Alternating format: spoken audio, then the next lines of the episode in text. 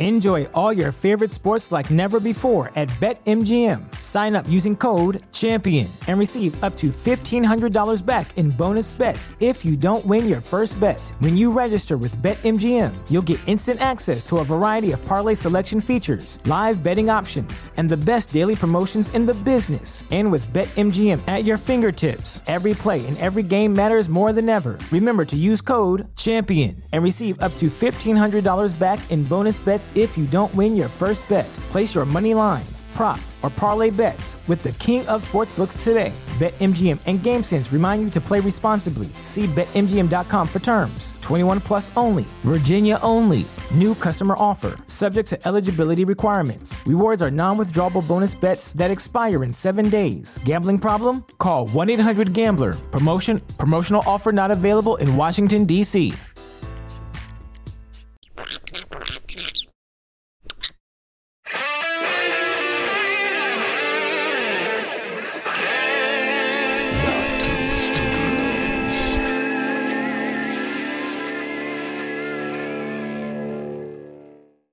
Today's podcast is brought to you by Audible. Get a free audiobook download and 30-day free trial at audibletrial.com/gom.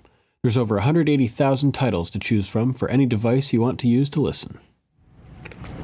I murdered my brother.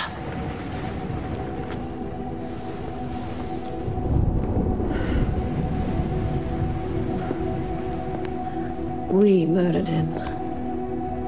Shared a rape with me. Wasn't your brother.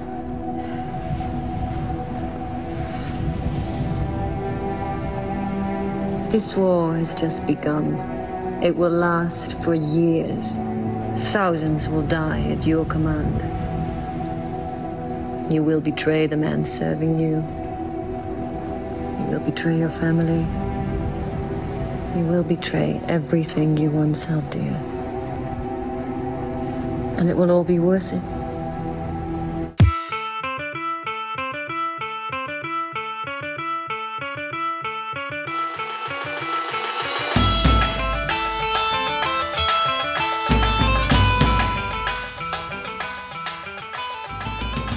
Seven blessings, spearwives and sellswords, and welcome to our podcast. I'm Lord Sterling, Sir Duncan the Fearsome.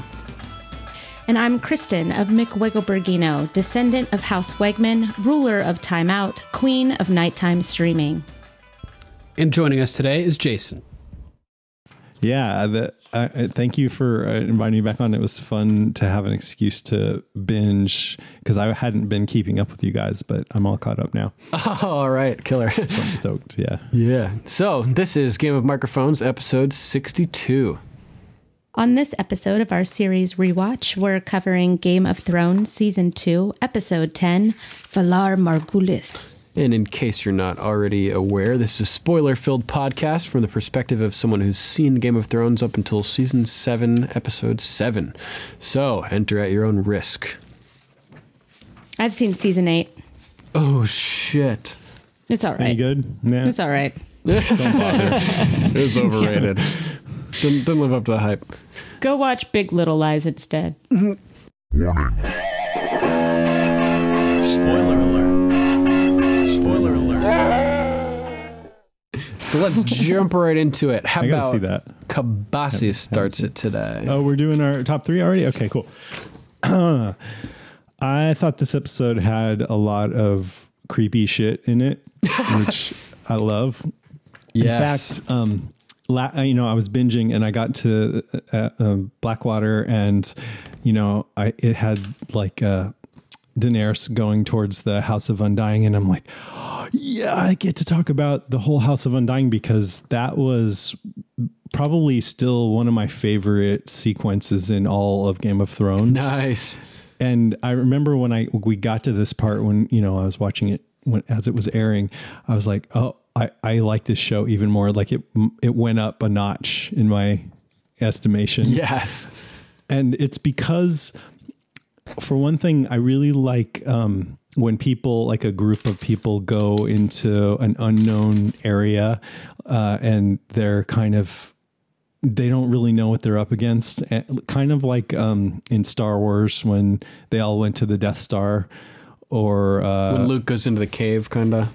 Yeah, I mean, but more like when you're going into somebody else's. Yeah, I guess that counts. Any horror movie or like Stranger Things when they're going into the upside down. You know, this Yeah. feels kind of like that. Like you don't know what to expect. And this one was um, particularly unsettling because weird things are going on. There's no guards, and he says, uh, Jorah says it's it, they, you know, it's because of sorcery, and then when Dany's walking around the perimeter and Jorah's trying to keep up, it, it reminded me of when Nico runs ahead and goes around a corner. I'm afraid I'm going to chase after him and he's going to be gone. And she was gone, and he comes back around, and the Dothraki dude is there. I love the uh, the camera trick kind of things that they were doing there, where the music is sort of getting a little tense, and she's getting further and further away, and you can see her getting closer and closer to the plane of the horizon around Yeah. the uh, the corner of the building. This whole scene, the way that they shot it, sort of reminded me of uh, Battlestar Galactica. I don't know if you've seen that, but the uh, the cathedral scenes. I'll say where it's they're sort of like in an illusion and they're exploring Yeah. through this unknown, unknown territory and yeah it's it's wild. I have seen that and I love it. And that's another example. There's good there's a lot of scenes in Battlestar where they're going into like Yeah. one of those big base stars or something. But um uh, illusion too. There's a lot of illusion in this episode and this whole sequence is about illusion, not just the warlocks who seem to have a lot of power, but when it comes right down to it, all it takes is little Dracarys to defeat them yes. uh, but also the, the- what's the uh, the guy's name? Um, Xaro, is that his name? Xaro Xhoan Daxos, yeah. Yeah, he's he's an illusion too. I mean, he's Right. he's kind of powerful, but he doesn't. He's not as rich as he said. There's nothing in his vault, Yeah. and so That's the but, old uh, banker tactic. He's he's got the uh, you know the the game there. That's it's a strong technique. It works. Yeah, know? and she when she says thank you for teaching me this lesson, I love that because Yes. she really does appreciate the lesson that she learned, even though she's about to kill the dude. And so how would you how would you articulate that lesson? Yeah, that's what I was wondering. I mean, could it be don't trust anybody, or more likely something about how uh, illusion and projecting power, Confidence is key type thing. Yeah. Yeah. Fake it I till you make I- it. What do you? What did you guys think? I think that um, I think what you're saying is true, but I also think that maybe um, the lesson is is that there's only one person that she needs to have faith in and rely on, and that's herself. You know, Yeah. if she were Yeah. to rely on somebody else, And you that's know, other people are going to let you down. Yeah, Drogo Yeah. let her down. The uh, Maz, well, Ma- Mirri Maz Duur. Wow, I lost her name for a second. let her down. Yeah, You know, But what about Jorah? I mean, he's saying you can't do this without help. Without help, and I don't think this lesson taught her to have less faith in him necessarily. No, I think there's a difference between seeking um, out third party help and then like uh, trusting like a, a trusted advisor. You know, she had, she was trying to get money and ships from the Spice King, Yeah. and then she was thinking about marrying Xaro, and now she's really come into her her own. I think you nailed it, Kristen. Yeah she wants she wants to be able to know that she can build it. She didn't rely on somebody to build it for her. It Right. wasn't something you know like she when, when you look at daenerys i think like overall it's sh- people believe in her you know. In season seven you know Missandei says it to Jon Snow and Davos, she says, Right. you know, if we I wanted to leave, we could go. Yeah. And she'll she'll she'll give us her best ship and she'll wish us good fortune. Like we're here because we want to be here because we believe Yeah. in her. It's like you really believe that. and she's built that. Yeah, that's the good thing about about her. And uh, you know, I, we're going to get to this later, I'm sure, but I want to bring it up now because it feels relevant to what we're talking about. That Tyrion, he gets the shit end of the stick all the time. and no one appreciates him, and he was just like the biggest hero ever in the show so far. and he gets like this insulting coin and and you know trying to kill him and everything.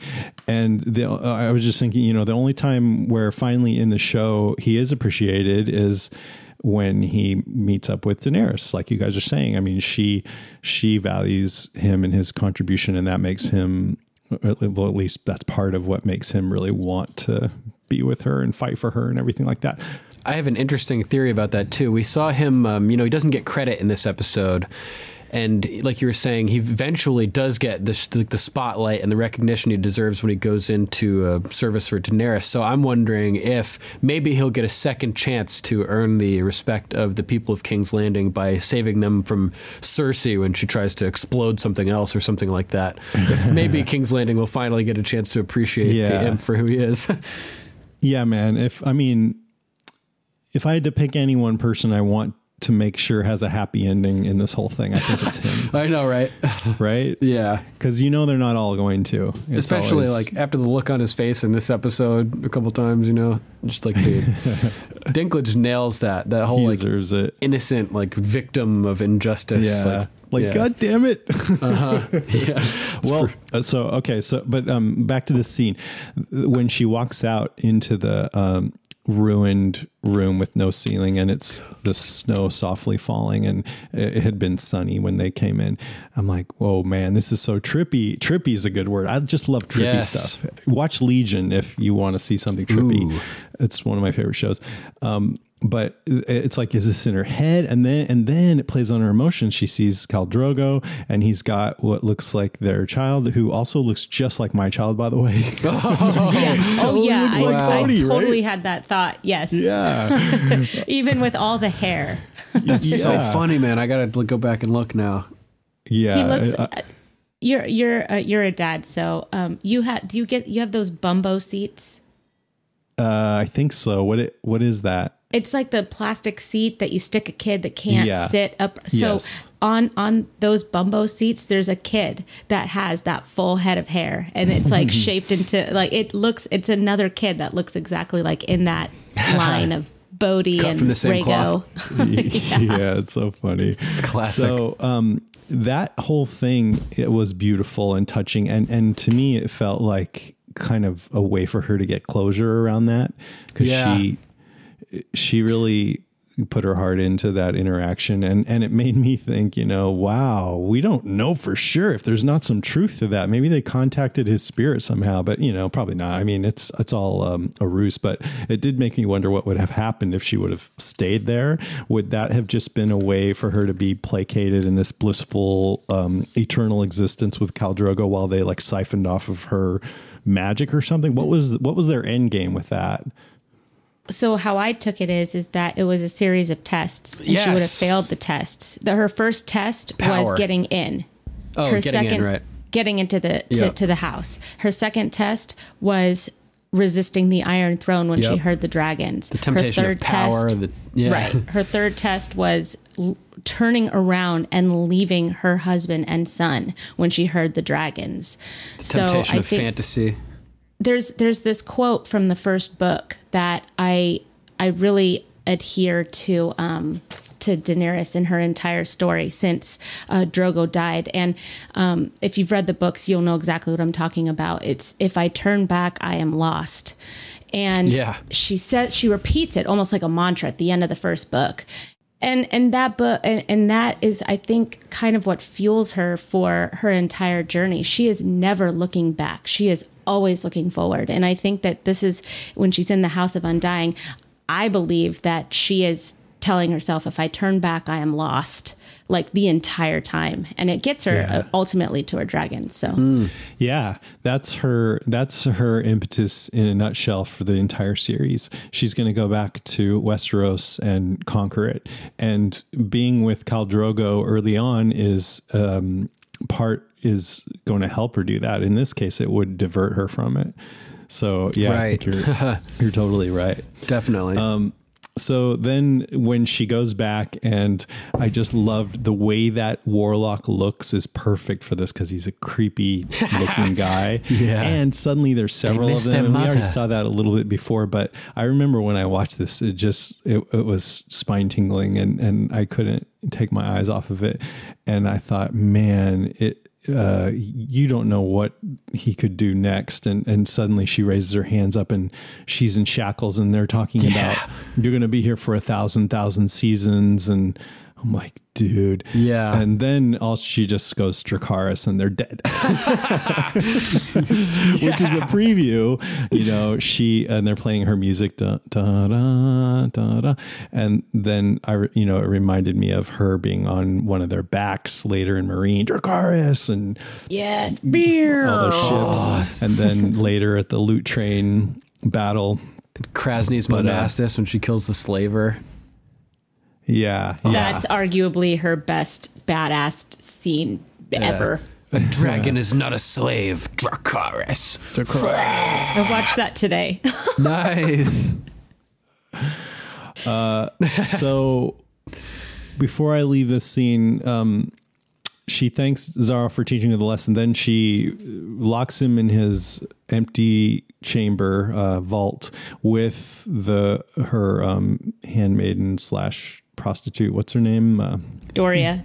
Doreah. Doreah, yeah. You know, I thinking back on that, I had remembered it that Doreah had committed much more of treachery, like, but really all she did was she thought, oh well, um, I, uh, I don't have anywhere else to turn to. I, it just didn't seem like she was instrumental in this whole thing and just kind of tried to make the best of a, of a bad situation. I mean, I'm not saying I agree with her, but I don't know if she deserved to be uh, locked up into a vault where she will like probably starve to death. What do you guys think? Woof. I mean, that's a you know it's a hard fish, uh, fate to say anybody really deserves. So I don't know. What do you have to say, Kristen?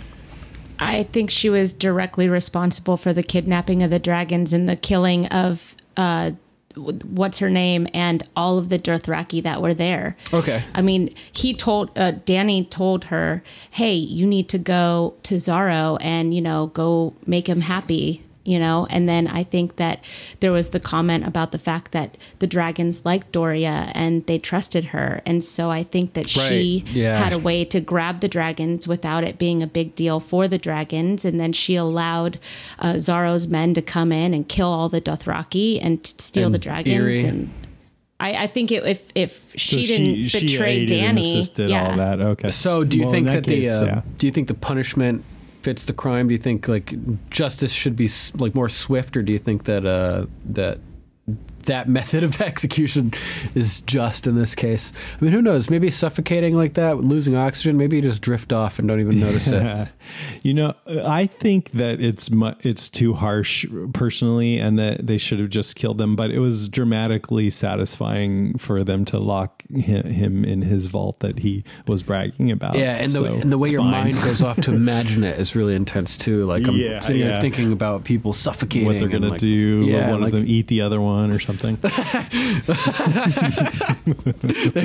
time for that. They'd run out of oxygen before it came to that. yeah, I think maybe there might be some cracks. That's don't know. hilarious though. Zara would eat her for sure. yeah, you're probably right. Although he'd be a much b- bigger meal. Um, so another creepy thing. I'm I'm cheating here, but I, I promise I only have two more. So the other one is is Jaqen H'ghar. He she sees uh, Arya sees him up on this rock outcropping high above, and then he, w- out of view, and all of a sudden he's right next to her. And this guy always like back then, especially what what is up with this guy? He Yeah. the way the actor plays it is so enticing. Yeah, they couldn't have picked a better person. And the way that Yeah. he sneaks up on her too, he sort of just appears in the way Yeah. That it happens. She should have seen him because she walks right past where he is, and then he sort of steps out behind her, and it's like she should have seen him. So he was doing some she ti- wasn't something surprised there, you to know? see him. No. No, not at all.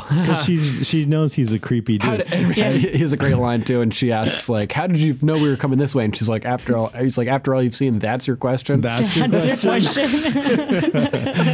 And uh, you know, even when he uh, changes into the other guy, which wa- I think is the creepiest moment, Oh. I, I, I'm immediately like, "You're not a good, you're not a good actor. Get get the other guy back in." here." yeah, right.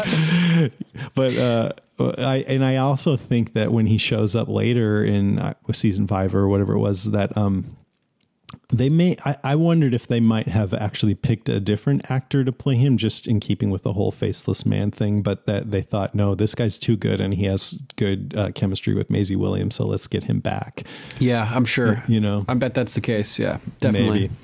So that there's that, and then the changing of the face, and also this is the first time I think that we hear the phrase "Valar Mor- Morghulis." Yeah. which comes comes back a lot, um, and the, the coin and everything, which you know just makes you think of all the things to come. And I wanted to ask you guys, I can't remember. So she says, you know, I can't go with you right now to learn the ways of the assassin because I need to go find my family. Um, I don't remember what changed her mind. Was it just that she thought her sister was dead or something later on She, when she finally up. decides to go? she showed up uh, to uh, Riverrun. No, she showed up to uh, House Frey uh, with the Hound right as the wet the Red Wedding was Oh, uh, right. concluding, and she saw her brother's body come out with Grey Wind sewed to his Ugh, his Neck. head sewed on. Yeah. yeah. Um, and sh- and I think the She's like, Boltons "Fuck had this. I'm gonna. yeah, the Boltons had uh, the Vol- Boltons had Winterfell, and her mom and brother were dead. She thought that probably Bran and Rickon were dead, um, and she didn't want to see Sansa. she even didn't like saying that she wanted to check on Sansa yeah, she during did that step scene. up and do it though. I give her credit for that. For saying, you know, stepping up and saying, and my sister, I need to find her too. I loved it that she closed her eyes at the end of it. She's like, "Ugh, I can't believe I said that." Oh man, there's Yeah. a, there's something that this scene made me think of. It was the second time we've heard um, Jaqen refer to the the god of death as the Red God, And the that made faceless me- men in the same sentence. Right. I wrote down the same thing. So that made me think more about like the Lord of Light and the faceless men and the Red God and the God of Death. And it seems like the faceless, the God of the faceless men, you know, the many-faced God, the God of Death, the Red God, Mm-hmm. and the uh, the Lord of Light, who is also the Red God. Um, seems like they're the only ones that like have tangible evidence of their existence and power, right? Mm-hmm. You see, the faceless men have these shape-shifting abilities, and um, the Lord of Light has given Melisandre the ability to see into the future through the flames and everything like that. Um, so I've made the connection watching it this time that we have two main characters from the Stark family who are like irreversibly altered by the red god or the lord of light. We have arya who ends up being you know able to shapeshift essentially. And then we have Jon who's resurrected um, both at the hands of directly you know given this these capabilities by the red god it seems. So it's going to be interesting um, what you know finding out what the connection is how it all plays out uh, just that you, was you neat- could make neat. an argument um, that the gods would and that the old gods uh, have tangible powers as well as it's the children of the forest that made the Right. white walkers and it's the children of the forest that saved the remaining weirwoods that turned into god's woods And now that we've And seen then Bran, Bran and like, has- yeah, his whole fourth yeah. dimensional stuff. I think there's also a theory that the the red god is, uh, according to the um, practitioners of you know the faceless men, it, the red god is one facet of of the god, the many faced god. He's one of Definitely. the faces. So that I guess you could just say any god, but he keeps coming back to the red god. Yeah, yeah, yeah. Maybe um, one of the writers had a brain fart. oh, then there's Quaithe Oh yeah, then there's Quaithe too. Right. Quaithe is a red priestess but she uses um, uh, a girl and a man in her vernacular And we don't really get to see too much of her powers on the show, but we do see her knowing that Jorah approaches without having a look or anything like that. right Knowing so information. yeah Uh, one little note is, uh, you know, when when um, J- Jaqen H'ghar changes his face, I love that he says Jaqen is dead. Yeah. it's like, and then he yeah, says who- all men must die because he says Valar. Morghulis, Say it. yeah. and uh, it, it makes me think, man, we may never have seen this particular guy's face, and this particular guy may not even be the same guy that she meets later on. Yeah. you know, I mean, She could just get if word, like they, they could have got word. Oh, we used this face. Yeah. We talked about this type of stuff. Use She that knows face. this guy, yeah, Yeah. Jaqen Yeah. and uh, uh, we know at least for Arya, there is a real person under there who has a real face, but. w- w- If it works that way for everyone else, we still don't know. Maybe that ugly, creepy dude was Could be. Um, and then uh, let's see what else was I going to say about that. Oh yeah, the voice. So it, it, when he changes face, he still has uh, The same voice. Tom Wlaschiha or whatever his name is, his voice, and I think that was just to make it clear to us that Yeah. it's, it's the same guy. But later, when we see Arya do this trick and, and everybody else, um, their voice changes. Like when she becomes Walder Frey, it would be really stupid and weird if she still had Arya's voice. Right, and when the waif becomes the Terminator and chases Arya down the streets of Braavos. the T1000. oh yeah, yeah, I do Yeah. without Wrong Terminator. La- It's- now, oh, sorry. no, that's okay. I was just going along with the joke. Go ahead, please. Go- Third, uh, third and final creepy shit was um, the last thing with Sam and the whites and the White Walkers, and uh, just seeing that one White Walker stare him straight in the face. Yeah, and which uh, we I need to remember talk when about. this first happened. It's like, oh my god, I, I it's breathtaking. I don't think we'd seen massive whites like this in the series before, and I just uh, couldn't believe it. So Why didn't uh, they kill him? that. Yeah, that's my question. Why didn't they kill him? They're like, eh, not worth it. Pudgy little guy. I don't know. It's gonna be their I mean, they they the let end. um they let the guy in the pre in the prologue of book one, um, you know, the first guy who Ned Stark beheads. Mm-hmm. They let him go for some reason too. So it's not unprecedented that the White Walkers um, are you know will let you go um, on, oc- on occasion. So Yeah, I mean, maybe you know, I I met because I'm also like, where are they going? I mean, they're just going to walk around for a few years. It looks like it's supposed to be ominous, but they were heading to the just- fist this time. I oh. figured it Oh, out. Finally, well, I figured it out. But we know they they want their ultimate goal, or not ultimate goal, but their goal right now is to build up a huge army, and so maybe they just didn't think Sam was worthy of being in the army.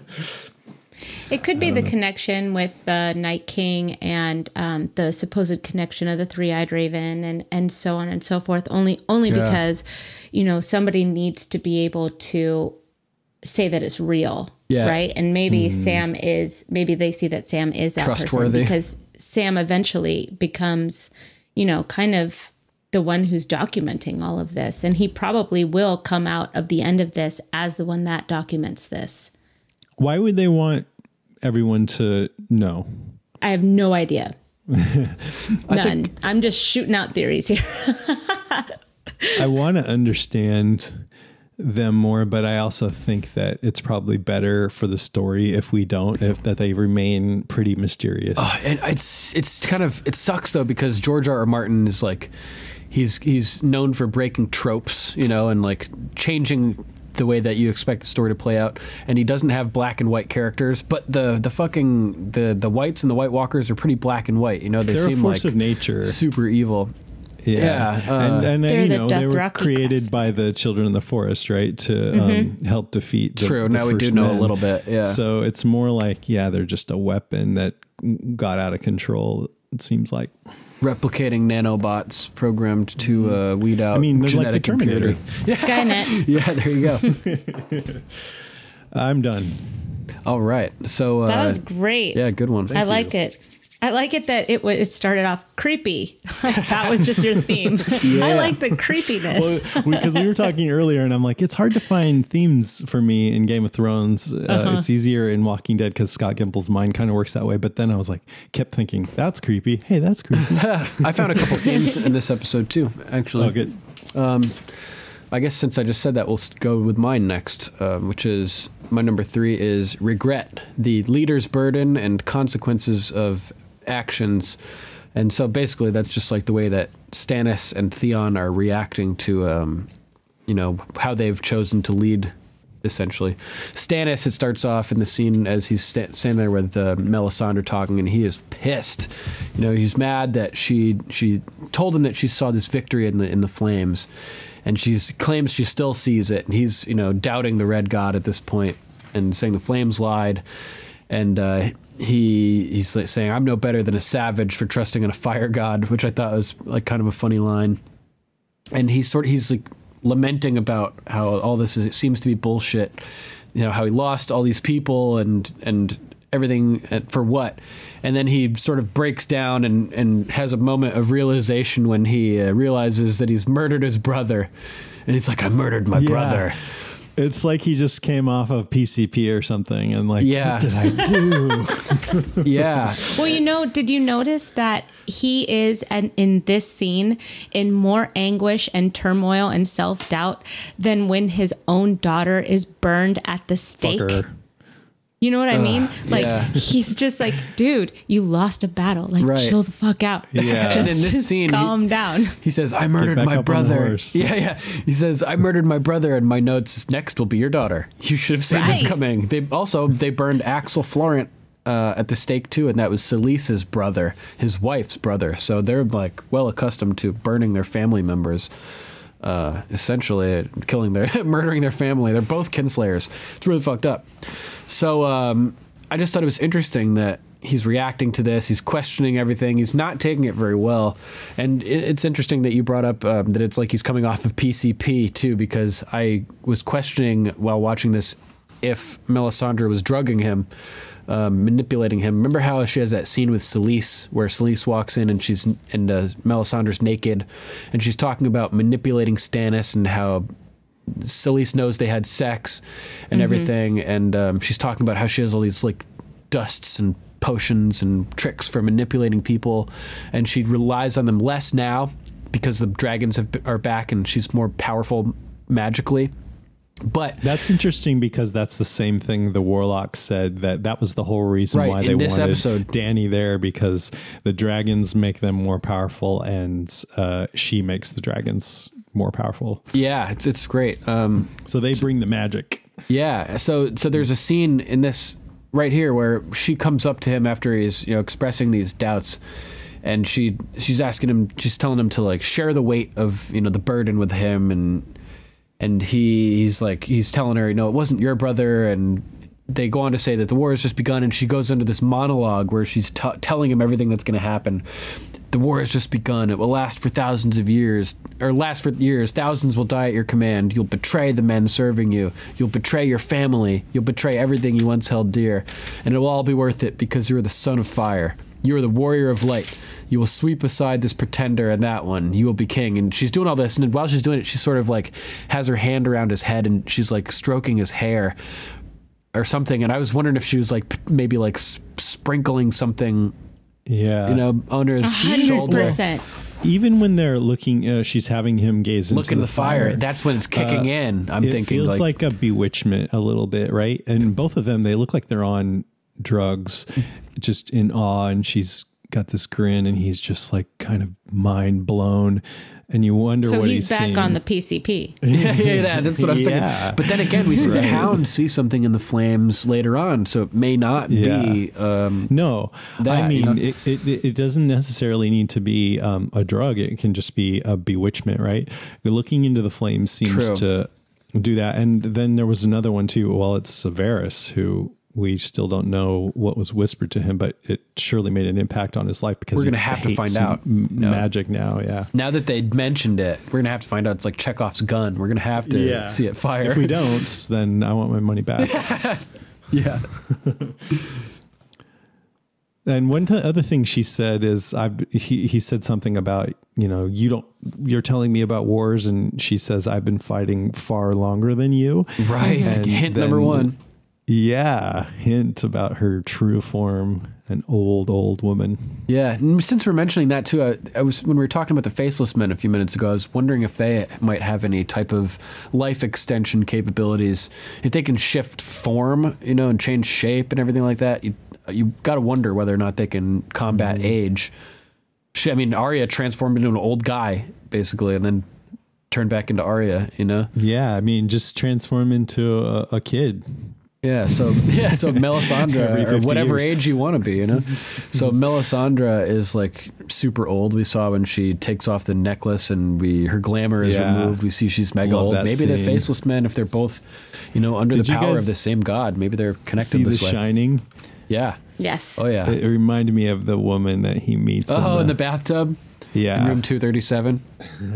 Um, one of the things, so you know, Melisandre, she, um, she, I, I think there's you know a pretty damn good chance that she is trying to enchant uh, Stannis and later Jon but I also do believe that she believes Stannis is the one, and I think the Right. Lord of Light is telling her that. And for I would have whatever to reason, agree. yeah. So I think she thinks whatever she's doing, I think she thinks it's it's because it's the right thing, not because she's trying to. Um, I, I mean, I think she's trying to help whatever the right thing is to Yeah, happen. she's you know she's what I trying mean? to get these people, these pawns, as she sees it. She's trying to put them on their Yeah. paths that they're supposed to be on. Uh, exactly. Yeah. Yeah, I agree. She she feels like her cause is just and that she is, Yeah. uh, you know, like she's doing what she's supposed to do. Serving her Yeah. God. Do you think this is how she's like handling uh like Stannis's regret or her regret in a way? Like you know, she regrets uh, do you think that she like regrets sending Stannis off or maybe she regrets not insisting that she goes to Blackwater but to be by his side? That's a good question. I don't know. It's, yeah, I think d- later doesn't she uh, say I should be with you this time? I mean, I think so, yeah. sort of He's like, "You're like never- let's learn from that mistake. Yeah, and he says like, "Well, never, I'm never leaving you behind again" or something. Yeah. So I um, wouldn't be surprised there if that's true. But I think that she's more like look at the long game, like you were saying, Kristen. It's just one battle. I, I don't think she seems very shaken. She's just like this is just a setback. How about the mm-hmm. this scene? You know, that little segment of this scene where he strangles her. How crazy was that? He's Intense. you know he's like saying that the red god is bullshit and and she says she's been fighting longer than he has, like you said, Jason. And he says, "Have you? Show me how you fight." And he grabs her and starts strangling her. Where's your god now? How do you you know how will he save you? Um, how do you fight? And she just like dangles her arms and like I'm like like Gandhi or something, you know, not then she resisting. said something that sounded Inside you. something typical that she would say, and he's just like whatever. But he lets go. And that's when he realized, you know, had the the moment about murdering his brother. He, you know, almost killed her, Yeah. and then probably that probably triggered the thought in him that, oh my god, what did I do? yeah, but I thought that was a really great scene between the two of them. It was yeah. Uh, and I, I thought it was interesting, interesting too because Stannis is dealing with the regret of the decisions that he's made, and he's taking it out outwardly on Melisandre at the moment. You know, he's strangling her, blaming the Red God, doing all this, and it con- it sort of contrasts. It's like the yin to my yang, which is the second half of my point here, which uh, brings us to Theon, who is. Um, Doing his, his punchable thing. face. Yeah, and he's and he's talking with uh, with Maester Luwin, right? And Luwin is telling him that he's like, I know that you're not the guy that that you're pretending to be, and he's like, you know, maybe you're right, but it's too late, basically, which is a really Yeah. sad moment um, because it's like the opposite. He's gone too far to pretend to be anything else. yeah, he he sort of knows he fucked up, right? And I think that he's doing the sort of opposite of Stannis here. Instead of um, trying to take it out on other people, he's instead of he, he's making a decision to move forward on his path and um, accept the the consequences instead of fleeing and going to the wall or something and saving himself. He's sort of you know taking the responsibility personally and setting himself up for his own downfall.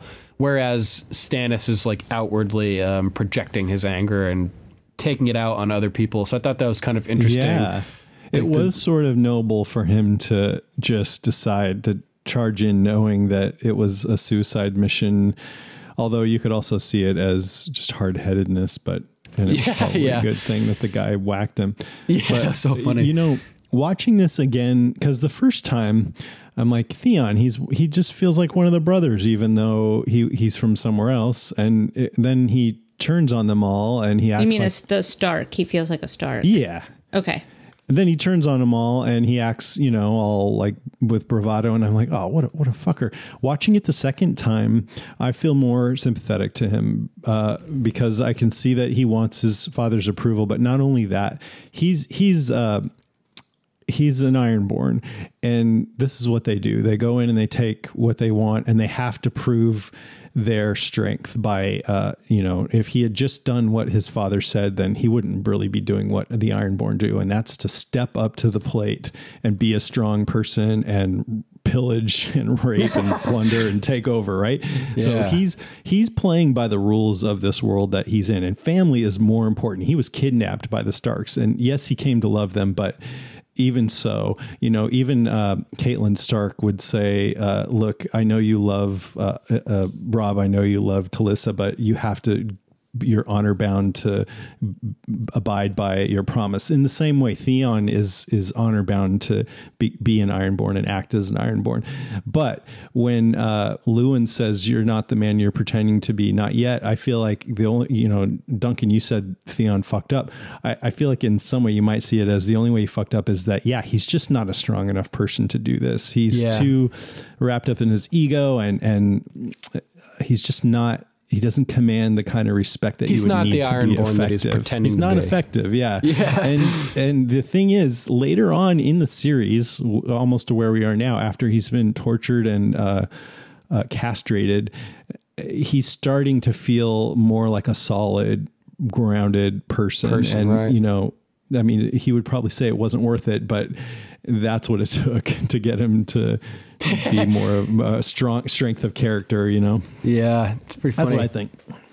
Um, you mentioned Robb marrying Talisa, and I thought that was funny too. I'll just bring it up real quick because I thought it was, is a great parallel to. Um, we had an interesting parallel between Robb and Joffrey in this episode, where Robb almost is even worse than Joffrey in one aspect, where he he decides to um, you know turn his back on the oath that he took to marry Walder Frey's daughter, whereas even Joffrey is like a king must keep his word. You know, I've I'm already promised to another. You know? so I just thought that was. I uh, mean, that was crazy. interesting about his character because he's actually trying to adhere to some form of honor. Like there is a boundary for him. It didn't take Right. much to talk him out of it. I was very surprised by that. What do you think, Kristen? Well, actually, I thought that that whole scene was all kind of set up beforehand, and it was just kind of played out like a uh, play. was wondering about only because, and the only clue that I really had, I watched that specific scene three times in the last twenty four hours because I'm like, something's not right about this scene, and. What it was is that Pycelle comes forward and he's already yeah. talked to this High Septon when this is supposed to be like Loras is asking, you know, Joffrey, I want you to marry my sister. And everybody's like, gasp, clutch Yeah. the pearls. And it's like, you know, Pycelle's like, well, I've already talked to the High Septon. It's fine. It's like, okay, well, if everybody else is clutching their pearls and you seem to have already like cleared the way, then this is all for show. Right. I have um, down. And- I wonder what percentage of this scene is scripted. Yeah. I love that. I didn't consider that, but it, I think it's much better that, yeah, I will. Oh, oh, okay, I'm going to protest because that'll get everyone on my side. That'll and make then me look convince kingly. yeah. Yeah. Right. Because you look Robb like a didn't even pussy do that, though. last night. Right. yeah, yeah, yeah. That was funny too because she's like, "Word of your courage and everything." I've heard tales of your, you know, battle courage. And last episode we saw him run from the battle. you know, it's so funny. A King can do what he likes. And you can even tell that when she's saying that, she's like laughing about it too. Like I've heard the opposite. Right. You can tell. But Did it's also notice- the sexiest thing ever because she says, it, and, and those tales are, are Deep deep, inside of me. Yeah. me. And she's I know. Like batting her little eyelashes at him. Classic. Did you notice that she her dress was like flapping in the wind? Yes, and it I was the actually- only thing that was moving in the entire scene. That's so funny that you wrote that down. I have that written down too. I have Margaery's dress blows in the wind, but how? They're inside the throne room. Haha, TV aesthetics out of control. They love subtly using the wind effect on beautiful ladies, but in this case, it's actually a little too much. Surprised I never noticed it before. I must have picked up on it from watching Supergirl because they're constantly doing it to Supergirl. Did you think? did you think it was too heavy handed to do that? No, I mean I, I've never noticed it before, but I think it was sort of like um, I wouldn't say it was too heavy-handed, but I would say it's like a, an error, like a film error. Like it, it broke the uh, the uh, the scene for me and made it unrealistic once I saw it. I thought it made her look like an angel, which is what they were trying to do. You know, Right, This yeah. is this is our crown jewel of the Tyrells. Here you go, you psychopath. yeah, I agree totally. I think if it was just a little more subtle, I think that they just had the fan on slightly too high, and that's what broke the uh, that, that Oh, moment. yeah, for me. maybe. I can get with that. Just a little bit too drastic of a difference from everything around it, which wasn't, wasn't Mm-hmm. moving at all. And she, I mean, her breast is her like cleavage is straining against that dress, and it's just ridiculous. It's great. She's awesome. Um, so is that is that your number three? It is, Duncan? yeah. How about yours, Lady K? man. Um, well, I guess if we're gonna go with themes, I'll just do mine. Um, so mine was just kind of like, you know, at the end of every season, you always have like kind of a shift, and it's usually is something to propel the story forward. Like you see, especially with the show, you see people just kind of like, okay, this is my next journey, right? but in this episode, to me, the shift wasn't like, okay, I'm gonna, you know, go this way now. It was like there was a change in mindset in most of the players. Like everybody has now shifted how they're they're playing the game, if that makes any sense. Like so one of the biggest ones that I saw was Baelish and Varys. And I put that they both kind of changed up their strategy. So with Baelish, um, let me go back to it. So with Baelish, this is the first time we see him put like his first few claws in Sansa. Like right as uh, Joffrey has finished accepting um, the Tyrell's proposal for Margaery, you see Baelish walking with purpose across the throne room towards Sansa's direction. And the very next scene is him interrupting Sansa celebrating.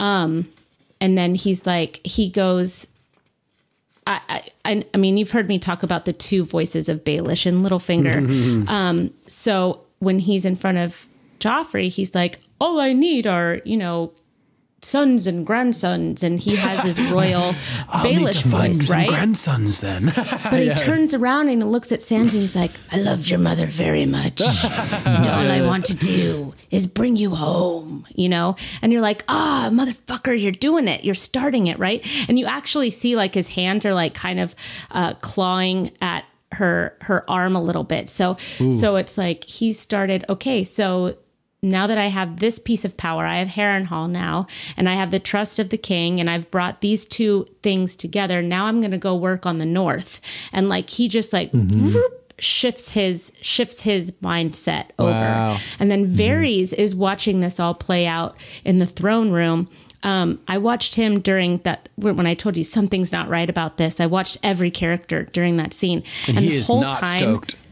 He is pissed. Yeah. He is like rolling his eyes. He's looking around like, are you guys really soaking this up? Like he cannot believe what's happening. He's furious. And the next time we see Varys, he goes to the brothel and he's completely hidden to the point that Ros like disrobes for him. And he's like, Hey, um, how would you like to work for me? You and know, little and does he she's know like, that he gets her killed, basically. So sadly, Yeah. but I, she was going to get killed no matter what. I mean, Yeah, you know, Littlefinger was throwing him, throwing her to Joffrey, and you know, she was just she played it way too loose and and free, you know, and she she didn't play it smart. But um, you know, he he tells her you should be afraid of him. He's a dangerous man. And what's funny is that he goes, I know what his weakness is. Right. And he doesn't know that I know. Haha. He doesn't know that I know that he knows his weakness. and, uh, and of course it's, you know, his, his desire for power and for the Iron Throne, right? So mm-hmm. Varys is now going to act defensively and he's shifting his focus to protecting, you know, what I think is the realm. and an So offensive you've got- tactic against Varys to some extent, or against Littlefinger to some extent.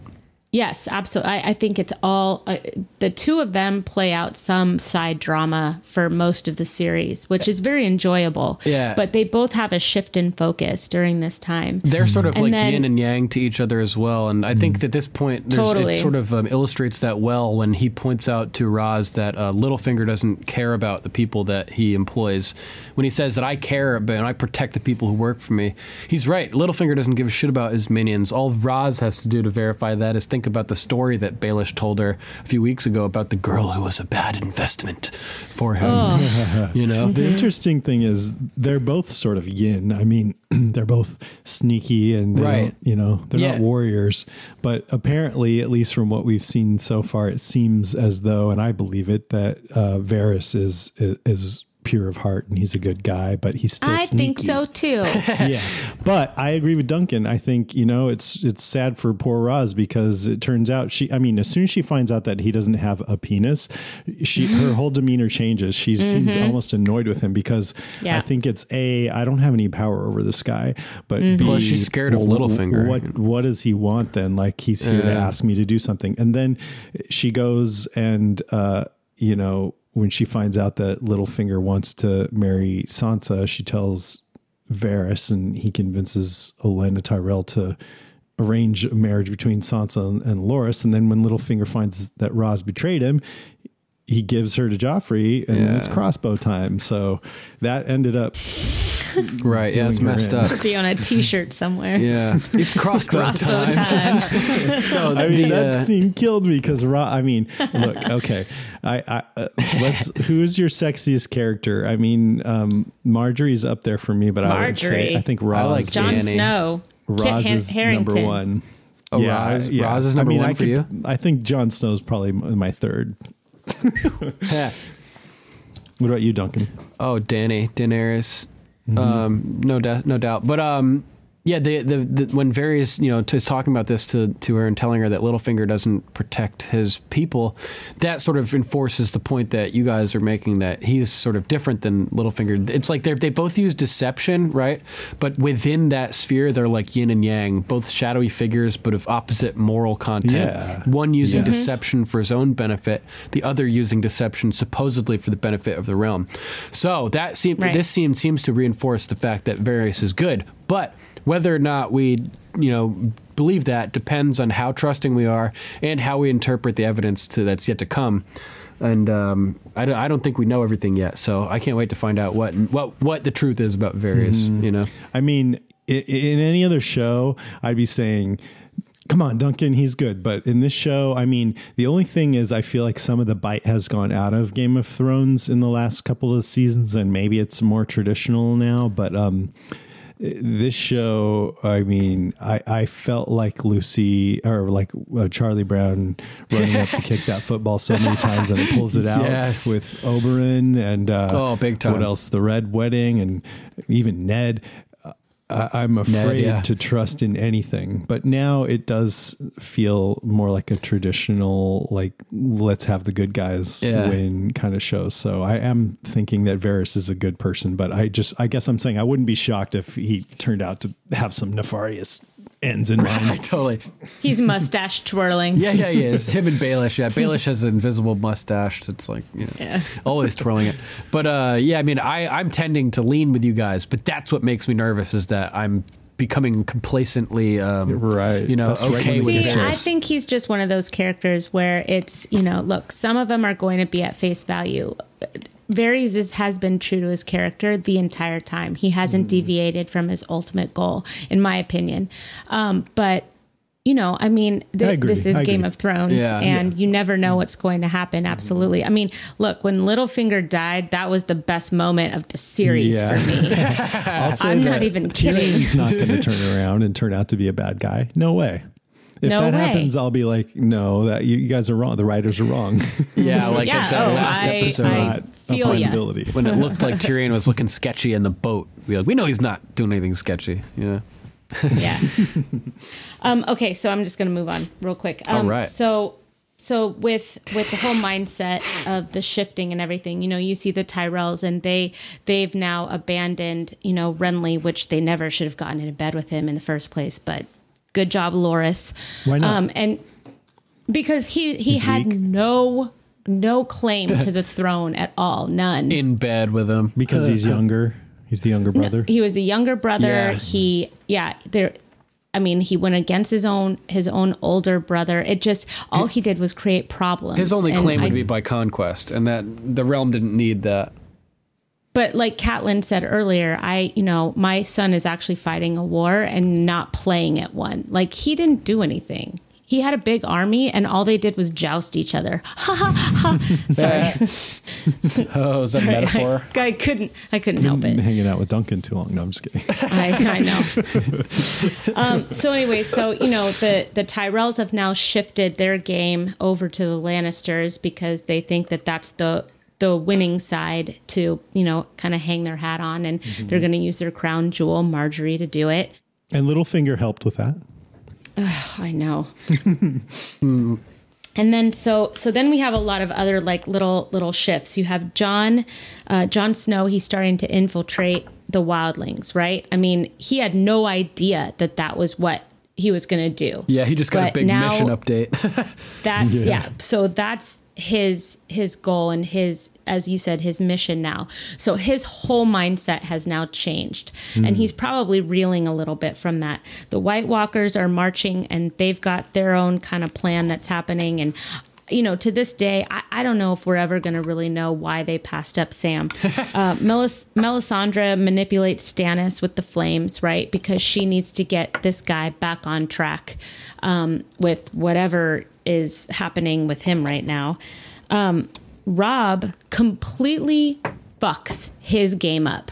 Like he just, I, I, I, he must have a brain tumor or something to go to go back on what he said he was going to do to marry this girl, and you know, it, it's a Did you lot of think it. that when you first saw it?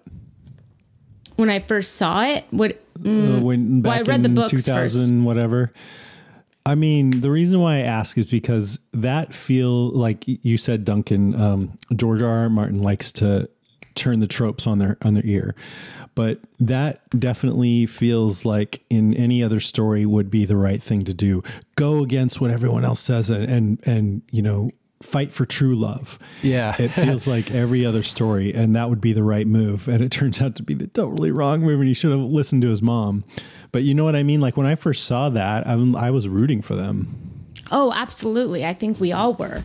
Um, Yeah. I but at the same time, I mean, Because you're thinking with that little worm between your legs, Because- Jason. But because we know what happened to Ned in season one, we know that this isn't necessarily going to be a hap- happily ever after. I mean, the whole beheading of Ned Stark in the first season basically tells you, listen, don't fucking get attached. And then you know they seal they seal the deal with the red wedding. But so do you think Dany should and Jon should not get attached to each other I think we're gonna lose one of them, and it really kills me to say it. I'm pretty sure we will too. kills You're me to say right. it. maybe not I don't I'm- know. I'm we we Brown, lost a dragon last season, and that killed me. So you know, Mm-hmm. I, you just got to be prepared for. I, you know what? I'm prepared for the White Walkers to win. Honestly, okay.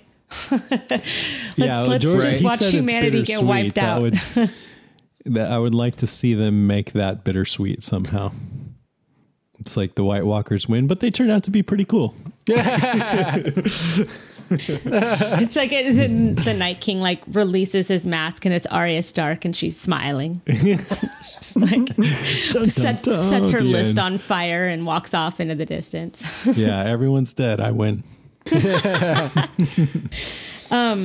And then you have uh, Daenerys, who, um, you know, she's been on this whole journey to get a ship, get a ship, get a ship, get a ship, right? And then she has, you can see that she becomes, um, what, what's the word that I'm looking for? A con, con, not conquester. That's the wrong word. Conqueror? Thank you. Thank you. Yep.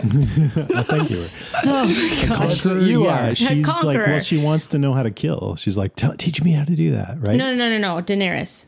Oh, oh, I'm sorry, I'm sorry. So- oh, no, no, yeah, that's yeah. She okay. comes in, come, comes into her own. Yeah, Yeah, and so you see her like she's she's now okay, she's now been the unburnt twice and she's got this great group of people and now she's got like some gold and the means to get to the next level of what she's trying to do. So you Mm-hmm. they can seemed a that little aimless for. They were just struggling to survive yeah, before this. totally. Yeah, totally. So finally you feel like okay, she's got the train back on the tracks. Like Mm-hmm. good. Now she's she's going to go off and do what she's going to do. Theon um Theon this whole time is having an identity crisis and all he wants is is to be a part of something and a part of a family. And for some reason, he wants to be, you know, a part of his family wh- who keeps rejecting him, but whatever. Um so you know he goes out and he's like i'm gonna die okay here we go we're gonna die we're all gonna die which was his his fatal mistake he expected these people who have never respected him who have always made fun of him who have never considered him to be one of them to die for him and you know, what happens is that he gets betrayed by them, and then they ultimately get betrayed by the Boltons, and everything goes to shit after that. And then And we then- have a so- season of torturing. Oh, God. Gosh, I know. I can't believe we have to watch that. I know. Um, Bran and Rickon are sent, you know, to the wall, so they're they are off now. Okay, now we're in survival mode. So they've went from little lords to hiding out to now. Okay, we're gonna go try and find Jon and be at the wall and see see what we can do from there, right? And get get at least get some protection from these people. So. yeah. Totally you know, different for them. They were just sitting Right. at home, comfortable. yeah being being cripple Mm-hmm. um you know so it's just it's it's always fun to see when you know everybody is just kind of shifting into the next season but they're all shifting in a completely different way than you would probably expect them to even at the beginning of the season. Um so i just found that really interesting especially Baelish and Varys because I love talking about them. I feel like these last two episodes are, you know, the people who have not yet watched Game of Thrones and are like, eh, I don't like fantasy. And you're like, well, you should just give it a try. I feel like if people make it here, this is when they're going to be hooked. Or if they're not, then just give it up. totally. Never give it up. Never give it up. And, And if you're you're right, not you know hooked what? by this, it's not your thing. Yeah, it's not going to happen. And you're right, Jason. I forgot to mention Arya, but Arya is definitely setting out on some path. I don't. I think that she is now aimless, kind of. I mean, she thinks that she has a purpose, but she's also got Gendry and Hot Pie. Um, yeah, and she's wanting to find her family, but I, so I feel like she's just got this spark of look what this guy can do, and he offered me this chance to teach me. I'm not ready for it yet, but it's in her mind. It's that stark honor that's keeping her. In the con- the context of the hero's journey, she just refused the call. Um, You know, Oh, see, Lady Like it. Mormont would be disappointed. you refused the call. Yeah, yeah, right, right. That's great. refused the call. I love What her. cute little accent. That's so funny. I know. That's great. So yeah, so that was my number three. Awesome. How about your number two, Jason? I have another theme. It's love and marriage, mostly love. So, um, love Gross. does not, as we've said, end Exist. well in in Westeros. And I was trying to think of, of as many couples as I could. Uh, Tyrion and Shae, Robb and Talissa, Talissa are in this one, but Ned and, and Catelyn did not end so well. Dany and Khal Drogo, uh, Ren, Renly and Loras, Lyanna and Rhaegar, uh, even Cersei and Jaime. I think they've kind of broken up. That it's kind of interesting. That's like the least dramatic of all of these, but um, Until he kills her. Oh, yeah, right, right. With to come possibly. We don't know anything, people, but it's probably going to happen. Uh, so, anybody else? Like, who are the big couples? I think that's. I don't know. There Well, must be we've got more. Jon and Ygritte that are kind of forming right now. Right. Oh, yeah. That's That's a another good one. one. Yeah. And then we've got Jon and Dany. So we'll see how that goes. I We've think got, that's- um, wow, wow. could be the one that makes it. Arys Oakheart and um, and uh, what's his face? That Charlie Dornish princess. It's a, yeah, that's right. not really on Merc- the. Uh, and Myrcella and her guy. oh yeah, that None, none- those ones never too. works out. God. Tristan. Tristan. Yeah, Tristan. Tristane. Just seems like a junior high dude's name. So we've got Sh- Shae and Tyrion. Now, I, I, you know, what sticks out in my mind when I think of Shae in the context of this whole series is how hardcore she betrayed him and seeing her with Tywin and thinking, oh, I hate you for that. But looking back, it's totally clear that Shae loves Tyrion. You know, that whole uh, scene about your mine and your mine. And Aren't those she the uh, marriage vows also? I'm yours and I you're am mine. yours and you are mine. From, It's- we it's saw in this echo. episode, right? Yeah, it's cool. Yes. So they sort of like are married, kind of.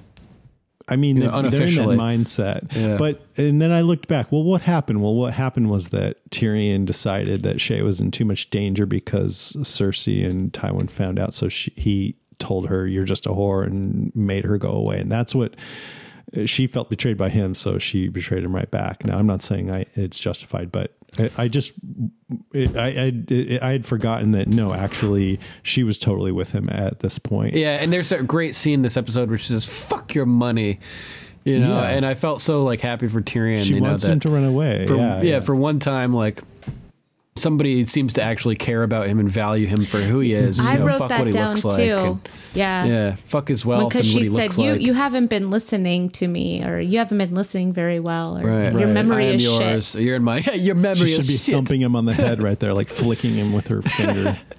Dude, So He's funny. just genuinely moved by that too. That was Yeah. a very sweet scene. Yeah, that was some like that. If there's award worthy performances, like damn. the only bad thing about that scene is that anytime there's scenes like that, um, it ends with somebody dying and tragedy Yeah.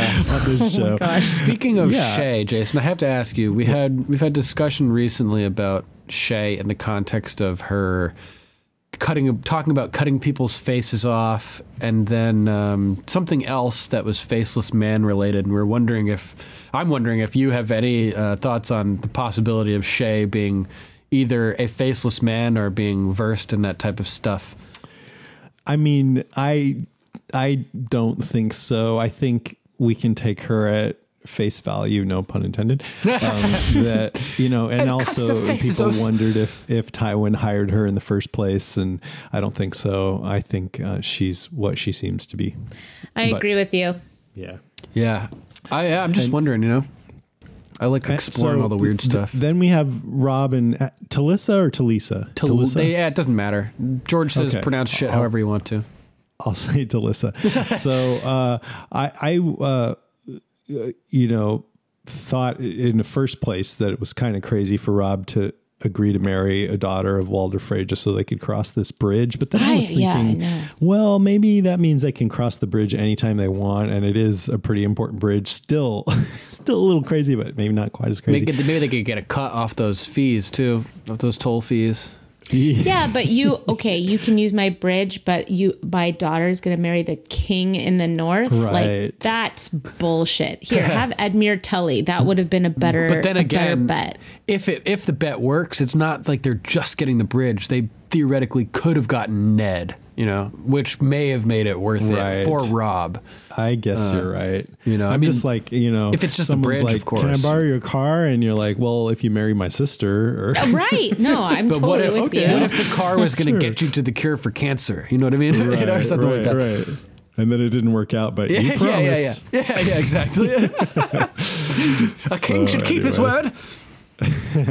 But I love. I mean, Talissa's so cute, and they make such a great couple, and I, and I was totally rooting Yeah. for them, and then it totally I fucking liked how blew up in her, their faces. her and eyes are Yeah. darting back and forth, you know, between, from his eyes when they're like doing the vows back, you know, the vow scene. Like she was acting it really well and cute. Mm-hmm. and like little you said, it was an echo of a scene that just came before, where with Joffrey. Tyrion and Shae were just talking about belonging to each other. Oh yeah, and and it echoed the whole Joffrey setting aside um, Sansa thing. So now Robb has set aside yeah, Walder Frey's well, that's daughter. what my next thing. Love and marriage. So we have Margaery and, and Joffrey, and I had forgotten exactly how Margaery ended up with Joffrey. So it was good to get a refresher that Nice. Joffrey tells Loras he'll grant him anything he wants in exchange for the Tyrells coming to his aid to beat Stannis, and uh, Loras is glad to do that because Stannis orchestrated the killing of of Renly, his lover.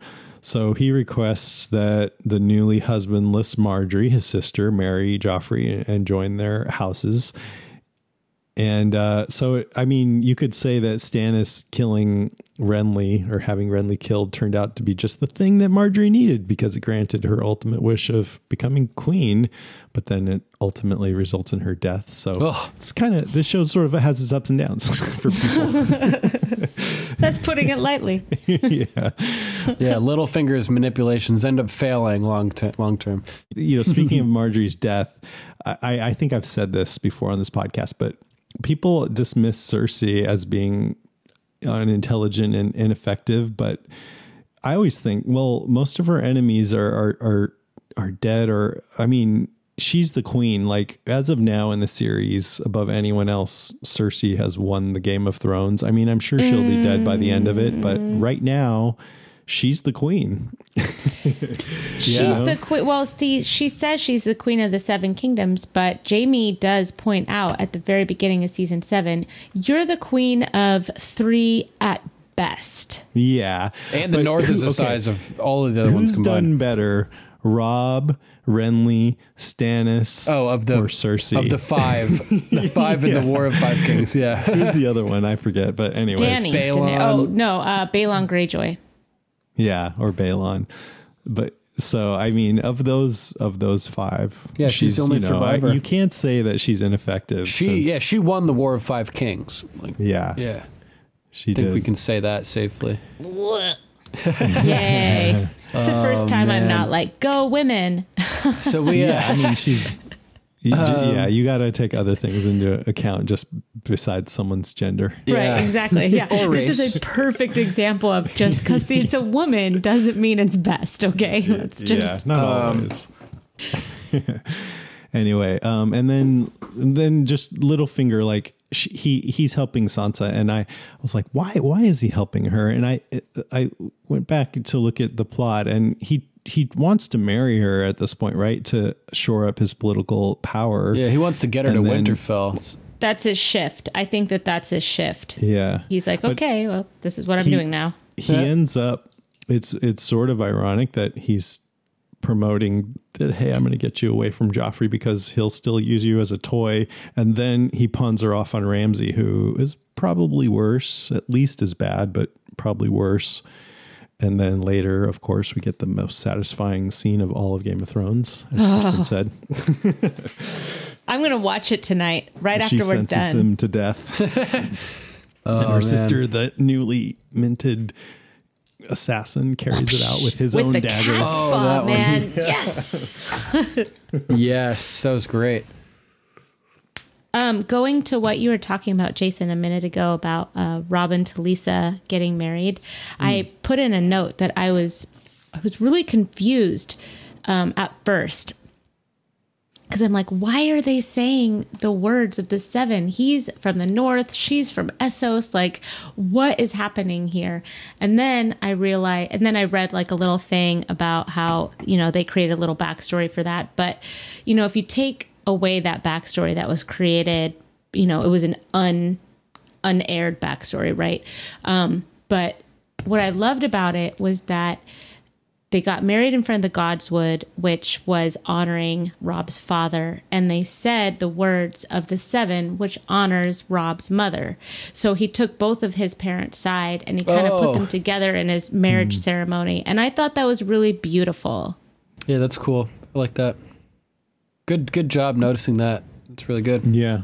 It's kind of like what some people do today have a little bit of this, a little bit of that. You yeah. Can go with this, and you can go with that. We're going to say our Christian vows and then jump over a broom, and it's going to be great. Smash a glass, L'chaim. Yeah. Sacrifice this, go. No. We got it all. Did, did we check off all the boxes? Yes, yes. Okay. That's it for me. All right. So, what does that bring it to my number two? Yes. My number two is the uh, death of Obi Wan Kenobi, or um, the deaths of the mentors. In this case, that would be Maester Luwin and Qhorin Halfhand. Um, so, I just thought that that was an important turning point for both characters of Bran and Jon Snow in this episode, where they're both thrust into the uh, the one of the most dangerous parts of their journeys into um, unknown territory, with the following the death of someone who's served as a role model um, to each of them.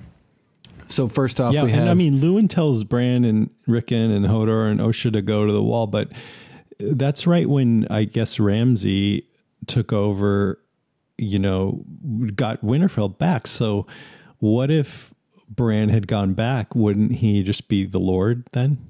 a good question. Ramsay may have hel- taken him captive and like tortured him or something. I mean, uh, well, at that point, it was before the Red Wedding. So True. I don't think they At really point, yeah, turned point. against them until that happened. Well, that's the question. When was it? Who, they probably saw that whoever had come had sacked Winterfell and burned it. So they were probably like, "We just yeah, need to get out of here." in flames. Yeah.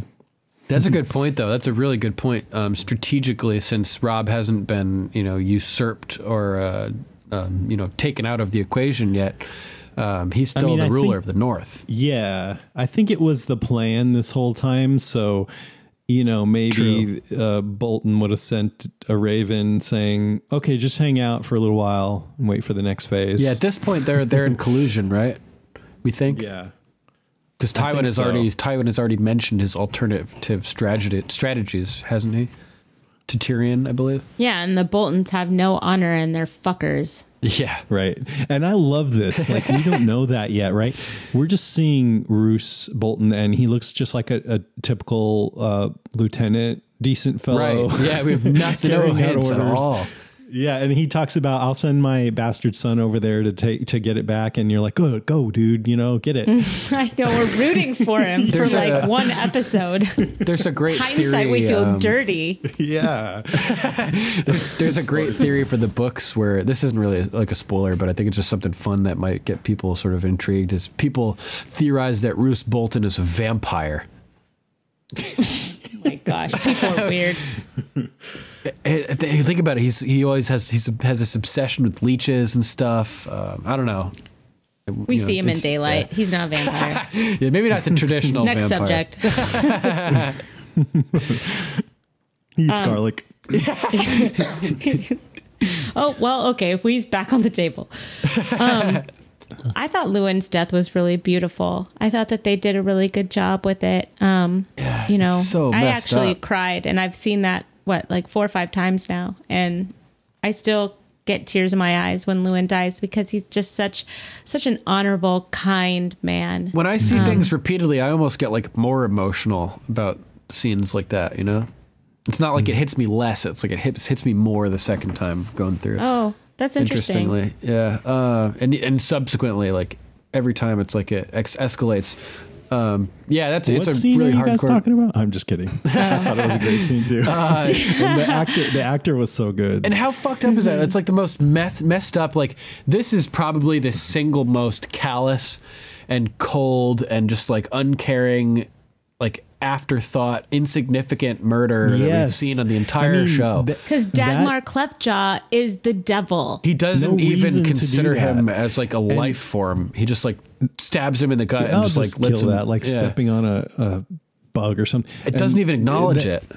That scene was almost comical. Like, oh, look, they just knocked out Theon right in the middle of a speech and then stab. Yeah, and what just a- like, oh, what a whoa, whoa, crazy- whoa. Lucy took the football away. Yeah, it's so fucked up. Killed for no for no reason. And yeah, you're right. That whole Mm. speech is hilarious. Like Theon, he has some good performances in this. Like he he's Yeah. screaming about the guy blowing the horn the whole episode, and cursing about it in that first conversation conversation with Maester Luwin, and his voice is cracking because he's like screaming about it so much. And I think that Alfie Allen did like a great job getting into Yeah. character for this.